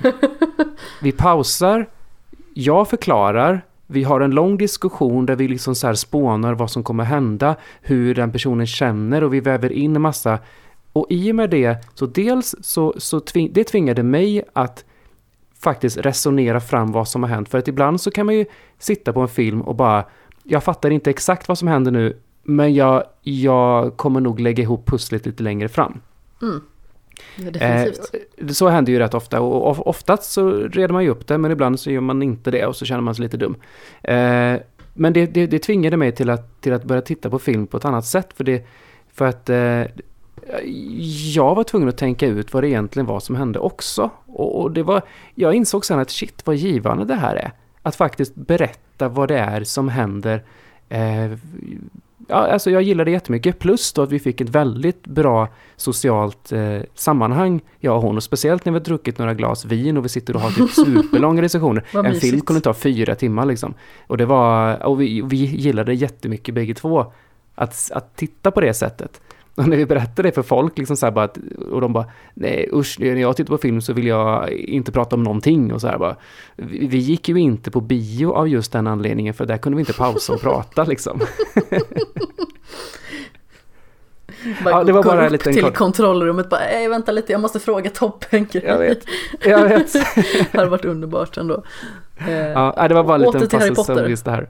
Ja, eh, så vad som har hänt här nu var att jag, ja, men jag fick något e-mail från CD-ON bara, ah, det är 15% rabatt på alla böcker. Oj, Jag bara, och jag bara okej, nu gör jag det. Så bara gick jag in och köpte alla Harry Potter-böcker. Eh, du gick in Så, för det. ja, så jag köpte allihopa, eh, du vet inbundna och fina och i samma serie så de ser bra ut tillsammans och sådär. Bara Mm. tjock, allihopa köpte jag. Och eh, så att nu står de där på mitt köksbord just nu och ser fina ut. Och du har inte öppnat dem? Jo, jo, de, är, de står ju där och öppnade och fina och, Jo, och men har så. du börjat läsa dem? Nej, nej. Nej, nej, nej. inte än, inte än. Eh, och sen så är jag ju, är jag ju tillsammans nu med en tjej som är eh, Englandsgalen. Eh, det känner jag en annan tjej som också är med i den här podden som är, vet jag. En eh, så kallad anglofil. Ja, precis. Nej, så hon är ju, hon är ju sån så hon kan ju typ alla engelska skådisar och allt sådär. Så vi pratar ju ofta Ah, film och, och, och hon är ju helt inne på typ teater och, och väldigt mycket musikaler och, och sådana här grejer också. Så att, hon kan ju allt det där så att hon, hon säger också till mig att du måste läsa Harry Potter och sen, så titta, sen, sen ska vi titta på filmen efter varje bok du blir klar med. Så Bra kommer vi liksom se, se, se den med nya ögon och sen slutmålet då är ju att vi ska åka till London och se eh, The Cursed Child. Mm. Alltså, alltså teateruppsättningen för, för den, den riktiga uppföljaren på Harry Potter. Precis. Vid inspelningstillfället är jag ganska så nyss hemkommen från London. Har du sett den? Jag skulle gjort det. Men det var Men så det ju- svårt att få ihop det för att det är Och det är Två grissvårt att få biljetter. precis, det är svårt att få biljetter. Det är två stycken föreställningar som gör en föreställning Mm. och de kostar ungefär 5000 spänn styck. Va? Nej. Jo, det Jo, om du, om du ska se på kort varsel ja. För när jag, när jag var inne och tittat nu Precis. så kunde jag boka i typ i maj ja, och, och sitta på relativt bra platser och då kostar den 75 pund per person Mm. för båda. men nu var de eh, äckligt Men- dyra. Ja, Så jag, jag fick inte ihop det tyvärr, vilket var lite av en sorg. Men jag, om jag känner mig rätt så kommer jag åka tillbaka till London snart igen. Jag har ju varit i London jättemycket genom åren, men nu när jag har blivit äldre så har det varit svårare att faktiskt eh, få ihop det. Så nu har jag inte varit i London på ett och ett halvt år. Mm. Men jag tror att jag, att jag kanske kommer att kunna pusha mig själv till att eh, mer frekvent åka dit. För det är en Mm. stad jag älskar och jag, jag tycker om känslan av att komma till London. Det är, dels så är man så här, man, man känner språket, man känner liksom alla typer av vibrationer. Men man är helt plötsligt någon annan. Mm. På något det är det vis. fina när man reser iväg sådär för du kan ju faktiskt möta människor och vara precis vem du vill. Ja men precis. Nej men så eh, London är en stad jag älskar. Och jag har faktiskt gjort någonting, vi ska återkomma till Harry Potter lite sedan om du vill. Men jag har ju gjort någonting som faktiskt låg i min skämshög. Eh, som faktiskt är en aktivitet. Och inte liksom eh, någonting man konsumerar. Jag har varit på Sherlock Holmes-museet. Oh! Ligger det på Baker Street? underbart, precis. Nice. 221 Baker Street. Mm. Det var jättemysigt och äh, superhärligt. En, en fin upplevelse. Man eh, går in liksom i den här lägenheten då. Eh, på Baker Street. Man får en liten liksom, förklaring till de rummen man är i. Eh, det är en typ guide skulle man kunna säga. Som Mm. eh, liksom berättar om själva settingen och sådär. Och lite om eh, Sherlock och Watsons eh, förhållande till varandra. Hur de är och sådär. Och det var väldigt kul att se för att det var en väldigt intressant liksom, uppställning av alla detaljer och sådär med alltså, fioler och pipor och fasen och hans moster och sen så var det ju ett helt eh, ett helt arbetsbord med, uppradat med mediciner och konstiga verktyg och sådana grejer. Och det fanns en massa olika med montrar med vapen och sånt som skulle ha använts i olika typer av eh, eh, berättelser kring Sherlock Holmes. Det fanns vaxfigurer eh, i allt ifrån eh, Irene Adler till eh, Moriarty och så vidare. Så det var, det var en kul upplevelse. Det är ingenting man kanske gör fler gånger direkt, men eh, det är kul att ha sett det framförallt. Ja, det är kul att säga det. att jag har varit där, jag har gått in där, jag har fått liksom känna in atmosfären som liksom är den här viktorianska Sherlock Holmes. Så det var fint. Mm. Check och bock på den. Jajamän, överlycklig. Mhm. Det var mysigt. Sen så, det var ju en väldigt rolig grej att eh, det finns ju en Sherlock Holmes-staty precis när man hoppar av tunnelbanan. Så jag lyckades ta en, eh, en självis eh, Mm. med Sherlock Holmes i bakgrunden. Det såg väldigt roligt ut, reflekterade jag över i efterhand. Så, Nothing to fear, Sherlock is here. Eller vad man ska säga.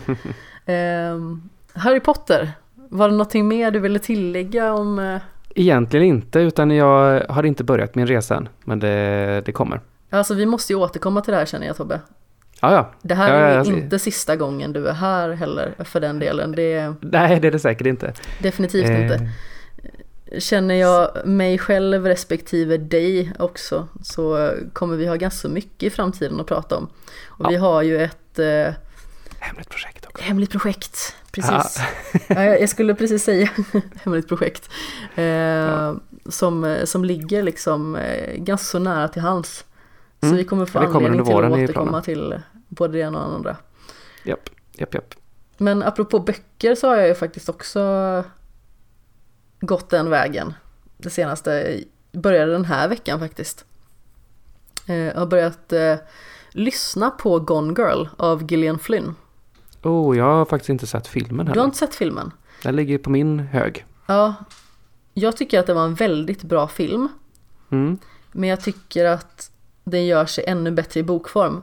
Har du sett Sharp Objects? Vill jag fråga då. Eh, nej, men jag har koll på vad det är. Ja men precis. Det är ju en serie som eh, släpptes på HBO i somras. Som eh, också är skriven av Gillian Flynn. Och Det är en Mhm. fantastisk serie. Jag tyckte att den var superbra verkligen. Mm. Eh, framförallt är det otroligt bra skådespelare. Eh, som gör alltså, känslan i serien fantastisk. Det är lite Twin Peaksigt nästan på sina håll. Det finns Mm. ett, ett, liksom ett vemod i den här lilla stan och att återkomma till den som man kan liksom relatera till på något sätt. Mm. Men hur som haver, Gone Girl, eh, samma författare. Det jag vill komma till med Sharp Objects för övrigt, det var att jag har konsumerat boken också. Och de är ganska lika varandra. Ah, Okej, är det ett, ett av få tillfällen där tv-serier eller, eller, eller film då faktiskt funkar lika bra som boken? Det funkade lika bra tyckte jag. Mm. Men i och med att jag såg serien först innan jag tog med en boken. Så, Så, var det, i, i ditt huvud så har ju, ser ju alla ut så, som de gjorde i, i serien. ja men precis. Och sen Ja. så var det ju så att det var vissa grejer som var lite oklart i serien. Eh, I slutet. Vilket jag Mhm. gillar. Jag tycker om när det inte är helt 100% solklart. Det Ja. behöver liksom inte vara eh, glittriga regnbågar och enhörningar och man fattar Ja, allting. nej, nej, nej, gud nej. Det behöver inte vara Hollywood-slut. Eh, Men som gjorde att jag fattade lite mer och då kände jag så här, "Oh, oh, oh, mm, nu får jag veta mer saker. Och då blir jag lite glad inombords. Eh, och jag tycker att de här följer varandra ganska bra också men det är intressant just i hur det är skrivet, för det är skrivet från två olika perspektiv. Gone Girl handlar ju om en eh, kvinna som heter Amy som försvinner. Och hennes man eh, börjar naturligtvis leta efter henne. Och man får följa det här paret. Hon är hela tiden lite mer i dåtid än vad han är. Mm. Mm. För att han är hela tiden vid det aktuella att hon försvinner. Vad som händer. Hon är hela tiden lite längre bak bara för att man ska kunna få veta vad det är som leder upp till att hon försvinner. Mm. Och det är skrivet på ett, vad ska man säga, det är ett sätt som gör att man nästan får upp lite puls. Man måste Mm. liksom hela tiden till nästa kapit- eh, kapitel. Det känns som att man liksom, jag vet inte, ni vet när man springer och man kommer in i en andra andning. Ja, ja, men absolut. Det bara rullar på. Och det är precis samma sak i den här boken också, att man liksom vill ha mer och mer och mer. För att det känns som att man i varje kapitel får veta lite mer. Och det är väldigt spännande, tycker jag. Sen har jag ju sett filmen, men jag såg den när den kom, så jag kommer inte ihåg exakt allt. Mm. Men det gör ingenting heller att jag vet ungefär vad som händer, för den är Det är, supersnyggt det är författad. resan dit också. Verkligen. Det är liksom inte som... Eh, ja, men så, alltså, det, finns ju, det finns ju många filmer och liknande som är liksom... Hela poängen är att man ska se slut, sluttwisten. Mm. Sluttwisten är så stor så den tar över liksom hela resan. Sjätte sinnet kan jag tycka är en sån. Eh, Ja, den twisten som kommer i slutet där, den har ju i princip tagit över allas kollektiva minne av den filmen. Ja, liksom, men precis. Fanns det fler kvaliteter än just twisten? Nej, det är twisten alla kommer ihåg. Händer något mer i hela filmen? Ja, ja, men det, det känns som att filmen är just eh, liksom det ögonblicket. mm. ja men eller hur. Och jag, det blev lite trendigt efter den att göra film på det sättet och jag är rätt glad att det har liksom gått ifrån det igen. Ja, men det behöver inte vara så jämt. Däremot en Nej. film som gör det där förbannat bra, det är ju The Prestige. Ja, gud ja. Åh du, den har jag inte Det sett på är länge. en av mina favoritfilmer. Den ja, är ju det, den underbar. borde jag se om verkligen. Sen var det ju några år så var det ju också inne att eh, skriva mysterier som aldrig ges svar på. Alla Lost. Ja, jag har inte sett Lost. Nej, men jag tror att du vet eh, eh, konceptet, liksom så här att man gör, man gör en stängd låda, en överraskningslåda. Här är, här är, här är din födelsedagspresent. Lådan står på bordet, men du kommer aldrig få eh, reda på vad det är i lådan för att liksom mystery box, mystery box konceptet liksom det, det, det, det känns hela tiden som att det är inom greppbart eh, greppbart avstånd till lösningen på hur fan, hur, vad det egentligen är som händer. Men det liksom flyttas hela tiden ifrån dig så du kan aldrig öppna den här mysterylådan. Och så bara kommer det nya mysteries hela tiden och så, så blir det aldrig någon slut. Den typen av skrivande eh, var ju också väldigt inne ett tag och den är jag skitglad också i att, de har, att den, den tiden är över. Eh, för det är mest bara frustrerande, även om jag gillar Lost. Jag gillar till och med slutet på det. Det är många som inte gör det, men jag har som sagt ingen story. aning. Men eh, det, det jag tror faktiskt Lost skulle funka rätt bra att backtracka till. mm, eh, idag. kanske. Det är ingenting som intresserar mig egentligen. Så det är en Ja. sån grej som inte ens ligger i skämshögen utan det är bara en sån här grej som, nej men jag kommer aldrig se det för att det finns liksom inte tillräckligt stort intresse för mig att vilja konsumera det. Det finns Precis. så himla mycket inte som är med ovanpå. det, det räcker inte med det typ så här populärkulturella arvet. För den, har, Nej. den gjorde ju ändå väldigt stor impact i populärkulturhistorien. Men jag förstår mycket väl att det är inte nog att se någonting bara för att det är en sån här grej man ska ha sett grej typ. Nej men exakt, det finns ju andra sådana grejer som man skulle ha sett som jag har konsumerat och som jag också tyckt har varit fantastiskt. Eh, Twin Peaks var ju en sån grej till exempel. Mm. När jag Mm. väl såg det så eh, det var ju en upplevelse. Jag har inte sett tredje säsongen än. Det har jag. Eh, Jag vill se om ett och två innan jag ser tre för det är så jäkla länge sedan jag såg Det dem. tycker jag att du ska göra. Jag Mm. gjorde ju så att jag såg de två och sen samma år kom tredje säsongen. The Return. Mm. Ja, precis. Mm. Precis. Eh, när vi ändå pratar om tv-serier då. Mm. Eh, vi eh, insåg ju bägge, vi insåg ju att vi båda hade en liten crush på Ben Whishaw. Ja, du har ju lite mer chans där i och med att han spelar på ditt lag. Eh, han, han, gör det på riktigt alltså? Det gör För han. Han har ju spelat, han har ju jag spelat vill minnas gay... att han är, han är gift med en man tror jag också. Eh, Okej. Okay. För han, han har ju spelat gay i, i flera stycken ja. äh, verk. Ja. Så jag har liksom tänkt att han kanske är gay på riktigt. Det är därför mm. han liksom har Bland annat fallenhet för att spela Girl, den. Eh, som vi pratade om lite innan eh, Ja, precis. Den, Danish Girl ligger ju på min, den ligger på min lista också att se ganska snart. För det är ju, dels vill jag ju se liksom Alicia Vikander, hon fick ju ändå Oscar för den. Ja. Eh, och sen så fick jag ju reda på att nu att ja, Ben Whishaw är ju också med i den. Det är han. Eh, så att, ja. Han har gjort väldigt mycket bra. Mm. Som, ja alltså det är ganska så smalt ändå. Men, ja, alltså, ja. jag hade ju tidigare sett eh, Parfymen till exempel. Men inte liksom reflekterat eller kommit ihåg honom som skådis. Men jag gillade Precis. ju filmen jättemycket. Men eh, den är väl också byggd på en bok som har blivit ganska känd va? Det vill jag minnas. Nu killgissar jag lite grann dock. Däremot mm, jag så... vill, vill också minnas att det är byggd på en bok. Eh, har du sett The Hour? Ah, gud, det är länge Brittisk sedan. Brittisk tv-serie. Oklart. Gick på BBC vill jag minnas. Också med, också superbra. Han har ju en mm. sån här oförneklig charm på något sätt. Att mm. han är alltid sådär smart men inte på ett, ska man säga, inte på ett överlägset sätt. Nej, men, han känns alltid så. väldigt anspråkslös på något sätt. Ja, ja. Du, du tipsade ju om uh, Criminal Justice. Precis. En brittisk serie och det var lite trögt att hitta den för det var rätt länge sedan den gick. Mm, ja, eh, fastän det måste men, ju vara 10-15 år sedan den gick va? Ja, precis. Men jag lyckades hitta den i jäkligt dassig kvalitet. Men nu har jag, så jag har i alla fall sett den tillsammans med tjejen. Mm. Eh, som också gillar Ben Wisher. Och det, det, är ju hennes förtjänst att jag har fått upp ögonen för honom. För att hon gillar honom jättemycket med. Så, eh, men vi såg, vi såg eh, Criminal Justice tillsammans. Och jag tyckte den var rätt bra. Eh, men det var väldigt tydligt med, med, i den vad som är poängen med det. För det handlar ju om en kille som blir...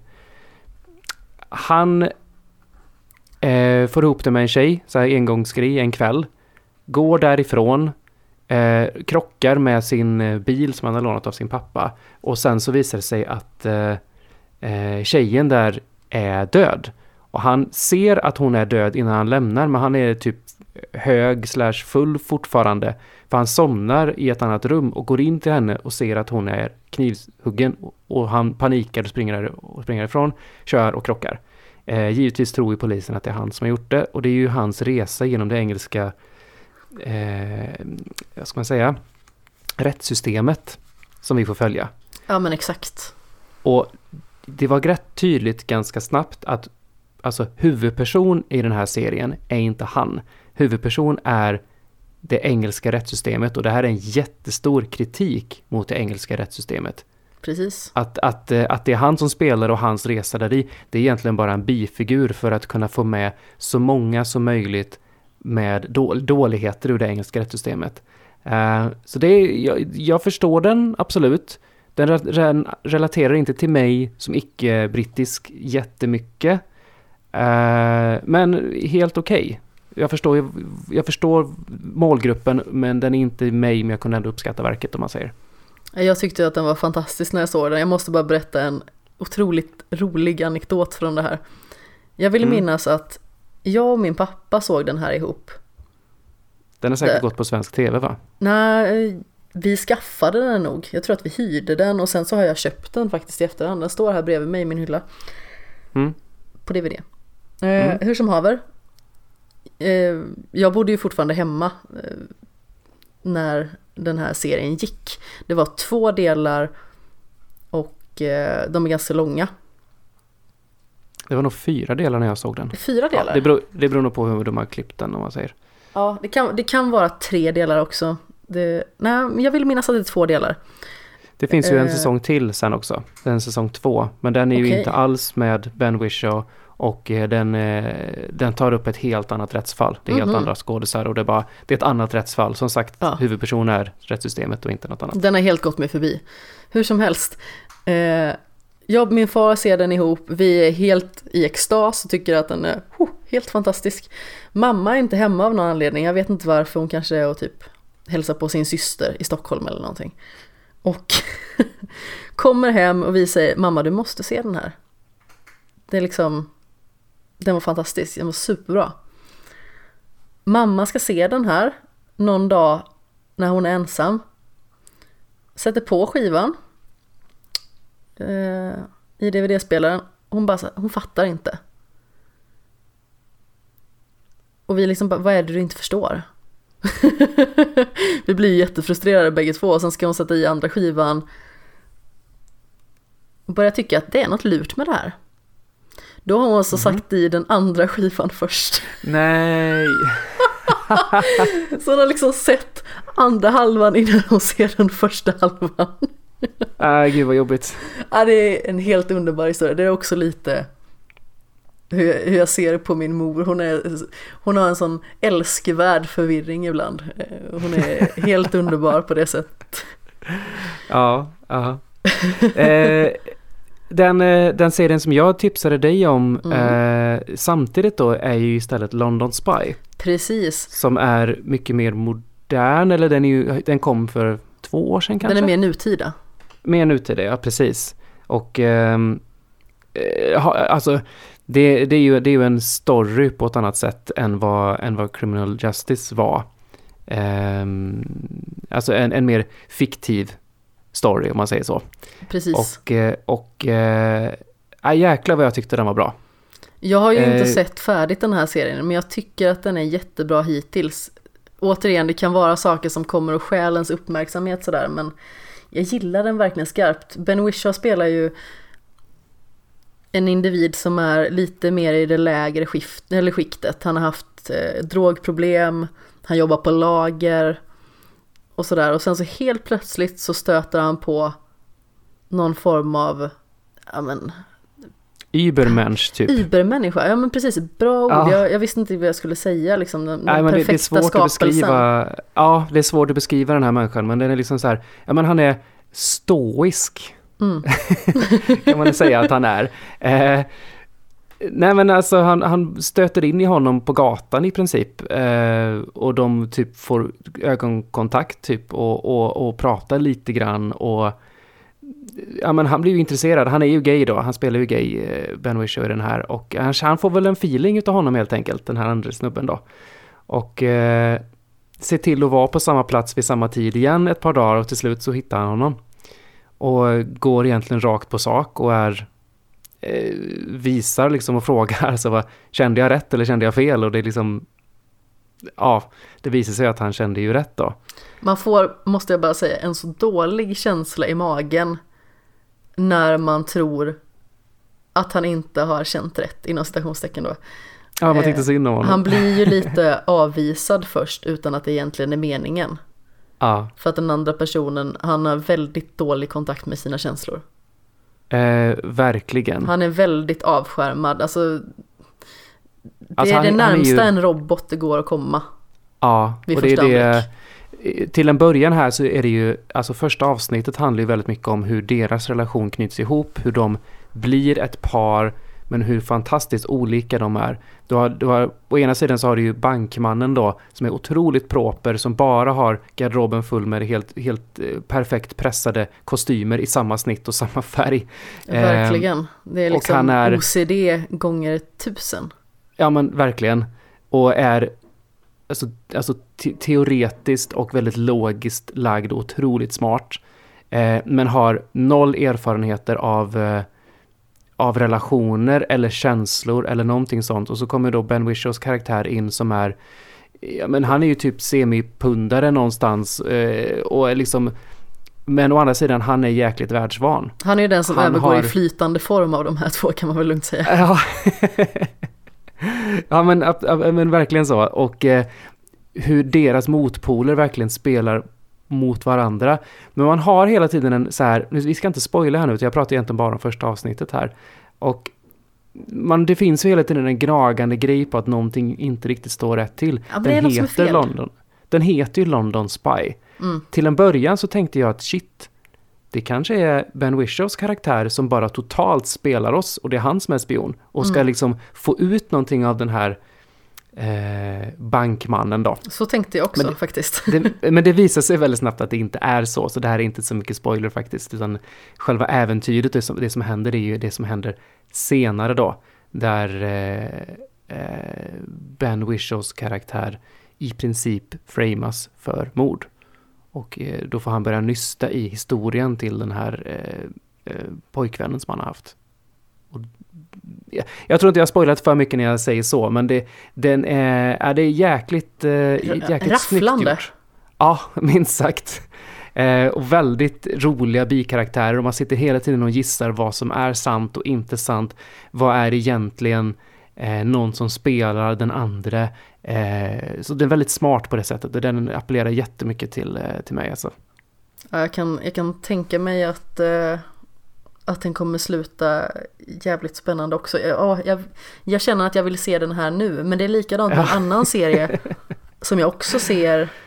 ehm, som heter eh, The Truth About the Harry Kubert Affair. Oj, det Det- helt gått mig förbi. Det är en ganska så ny serie. Det är, det är baserat på en bok med samma namn. Och det är med Patrick Dempsey av alla personer i huvudrollen. Mm. Och den är så vansinnigt spännande. Det är en, eh, en berättelse ganska så lik den här med eh, en man som eh, jobbar som lärare. Han är också författare och han åker till en liten stad i Maine för att försöka att ja, men, söka sin dröm att verkligen bli författare på riktigt. Han vill, Eh, han det, är vill inte få så att det, är sitt Stephen, genombrott. det är inte så att det är Stephen King som har skrivit den här boken eller? Jag vet faktiskt inte. För du vet att Ja, all, att allting, allting utspelar sig i Maine. eh, det allting utspelar sig i Maine King. och väldigt många är författare. Ja, vi ska se här. Jag får nästan eh, ninja-googla här lite granna i... Eh, nej. Joel Dicker Okej. heter eh, personen som har skrivit det här. Jag kanske slaktade uttalet på namnet där men det skiter jag faktiskt i. Ja. Hur som haver så träffar han en ung tjej. Och när jag säger ung tjej så menar jag ung. Hon är 15 år gammal. Jo, Han blir Ja. kär i henne. Hon blir kär i Mm. honom. hur gammal är han? 35. Okej. Jag, jag tror att det är nå- någonstans i, i de trakterna. Jag minns inte exakt på året men Mm. mitten 30 i alla fall. Mm. Mm. Och de inleder aldrig någonting, i alla fall för, för liksom så man får se det från hur han förklarar situationen. De har liksom aldrig haft något intimt ihop, även att de båda egentligen kanske skulle ha velat för att hon är så ung. Det han gillar med henne är ju liksom hennes syn på livet, hur hon är som person, hur hon tänker och så vidare.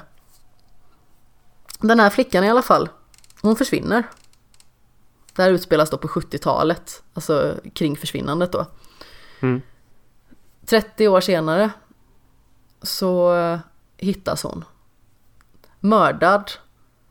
Och hon är begravd i bakgården där han har bott. Han blir såklart misstänkt Så- för det här mordet.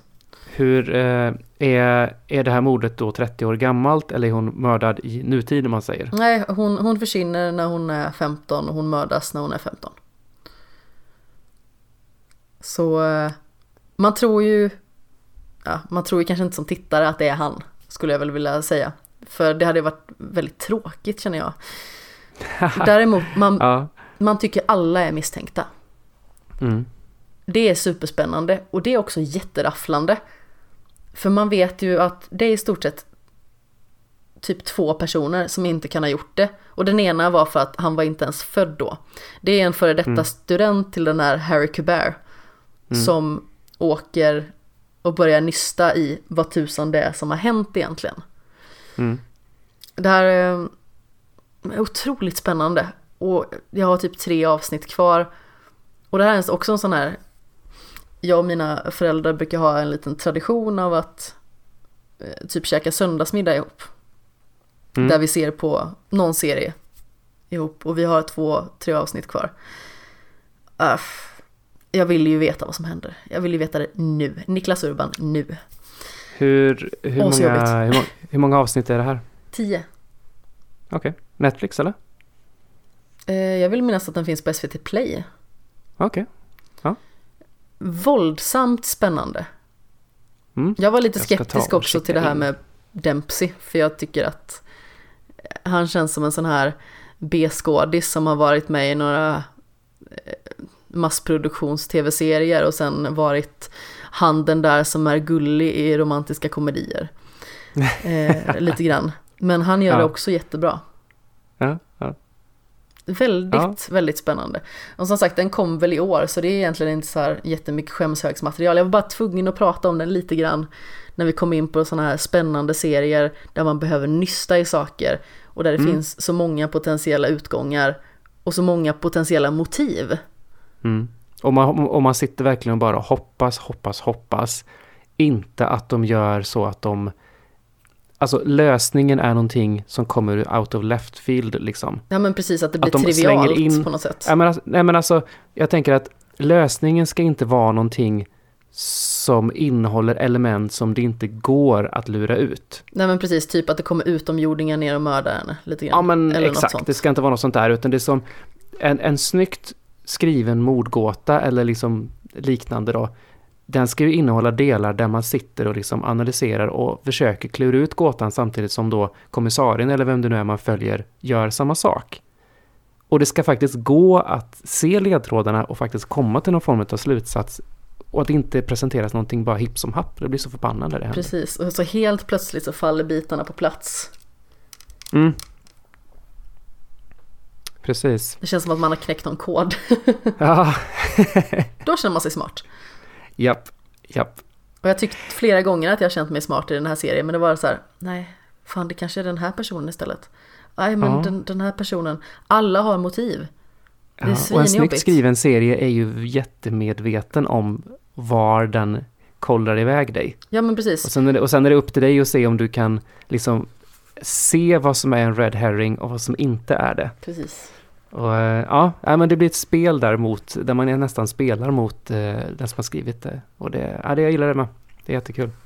Underbart.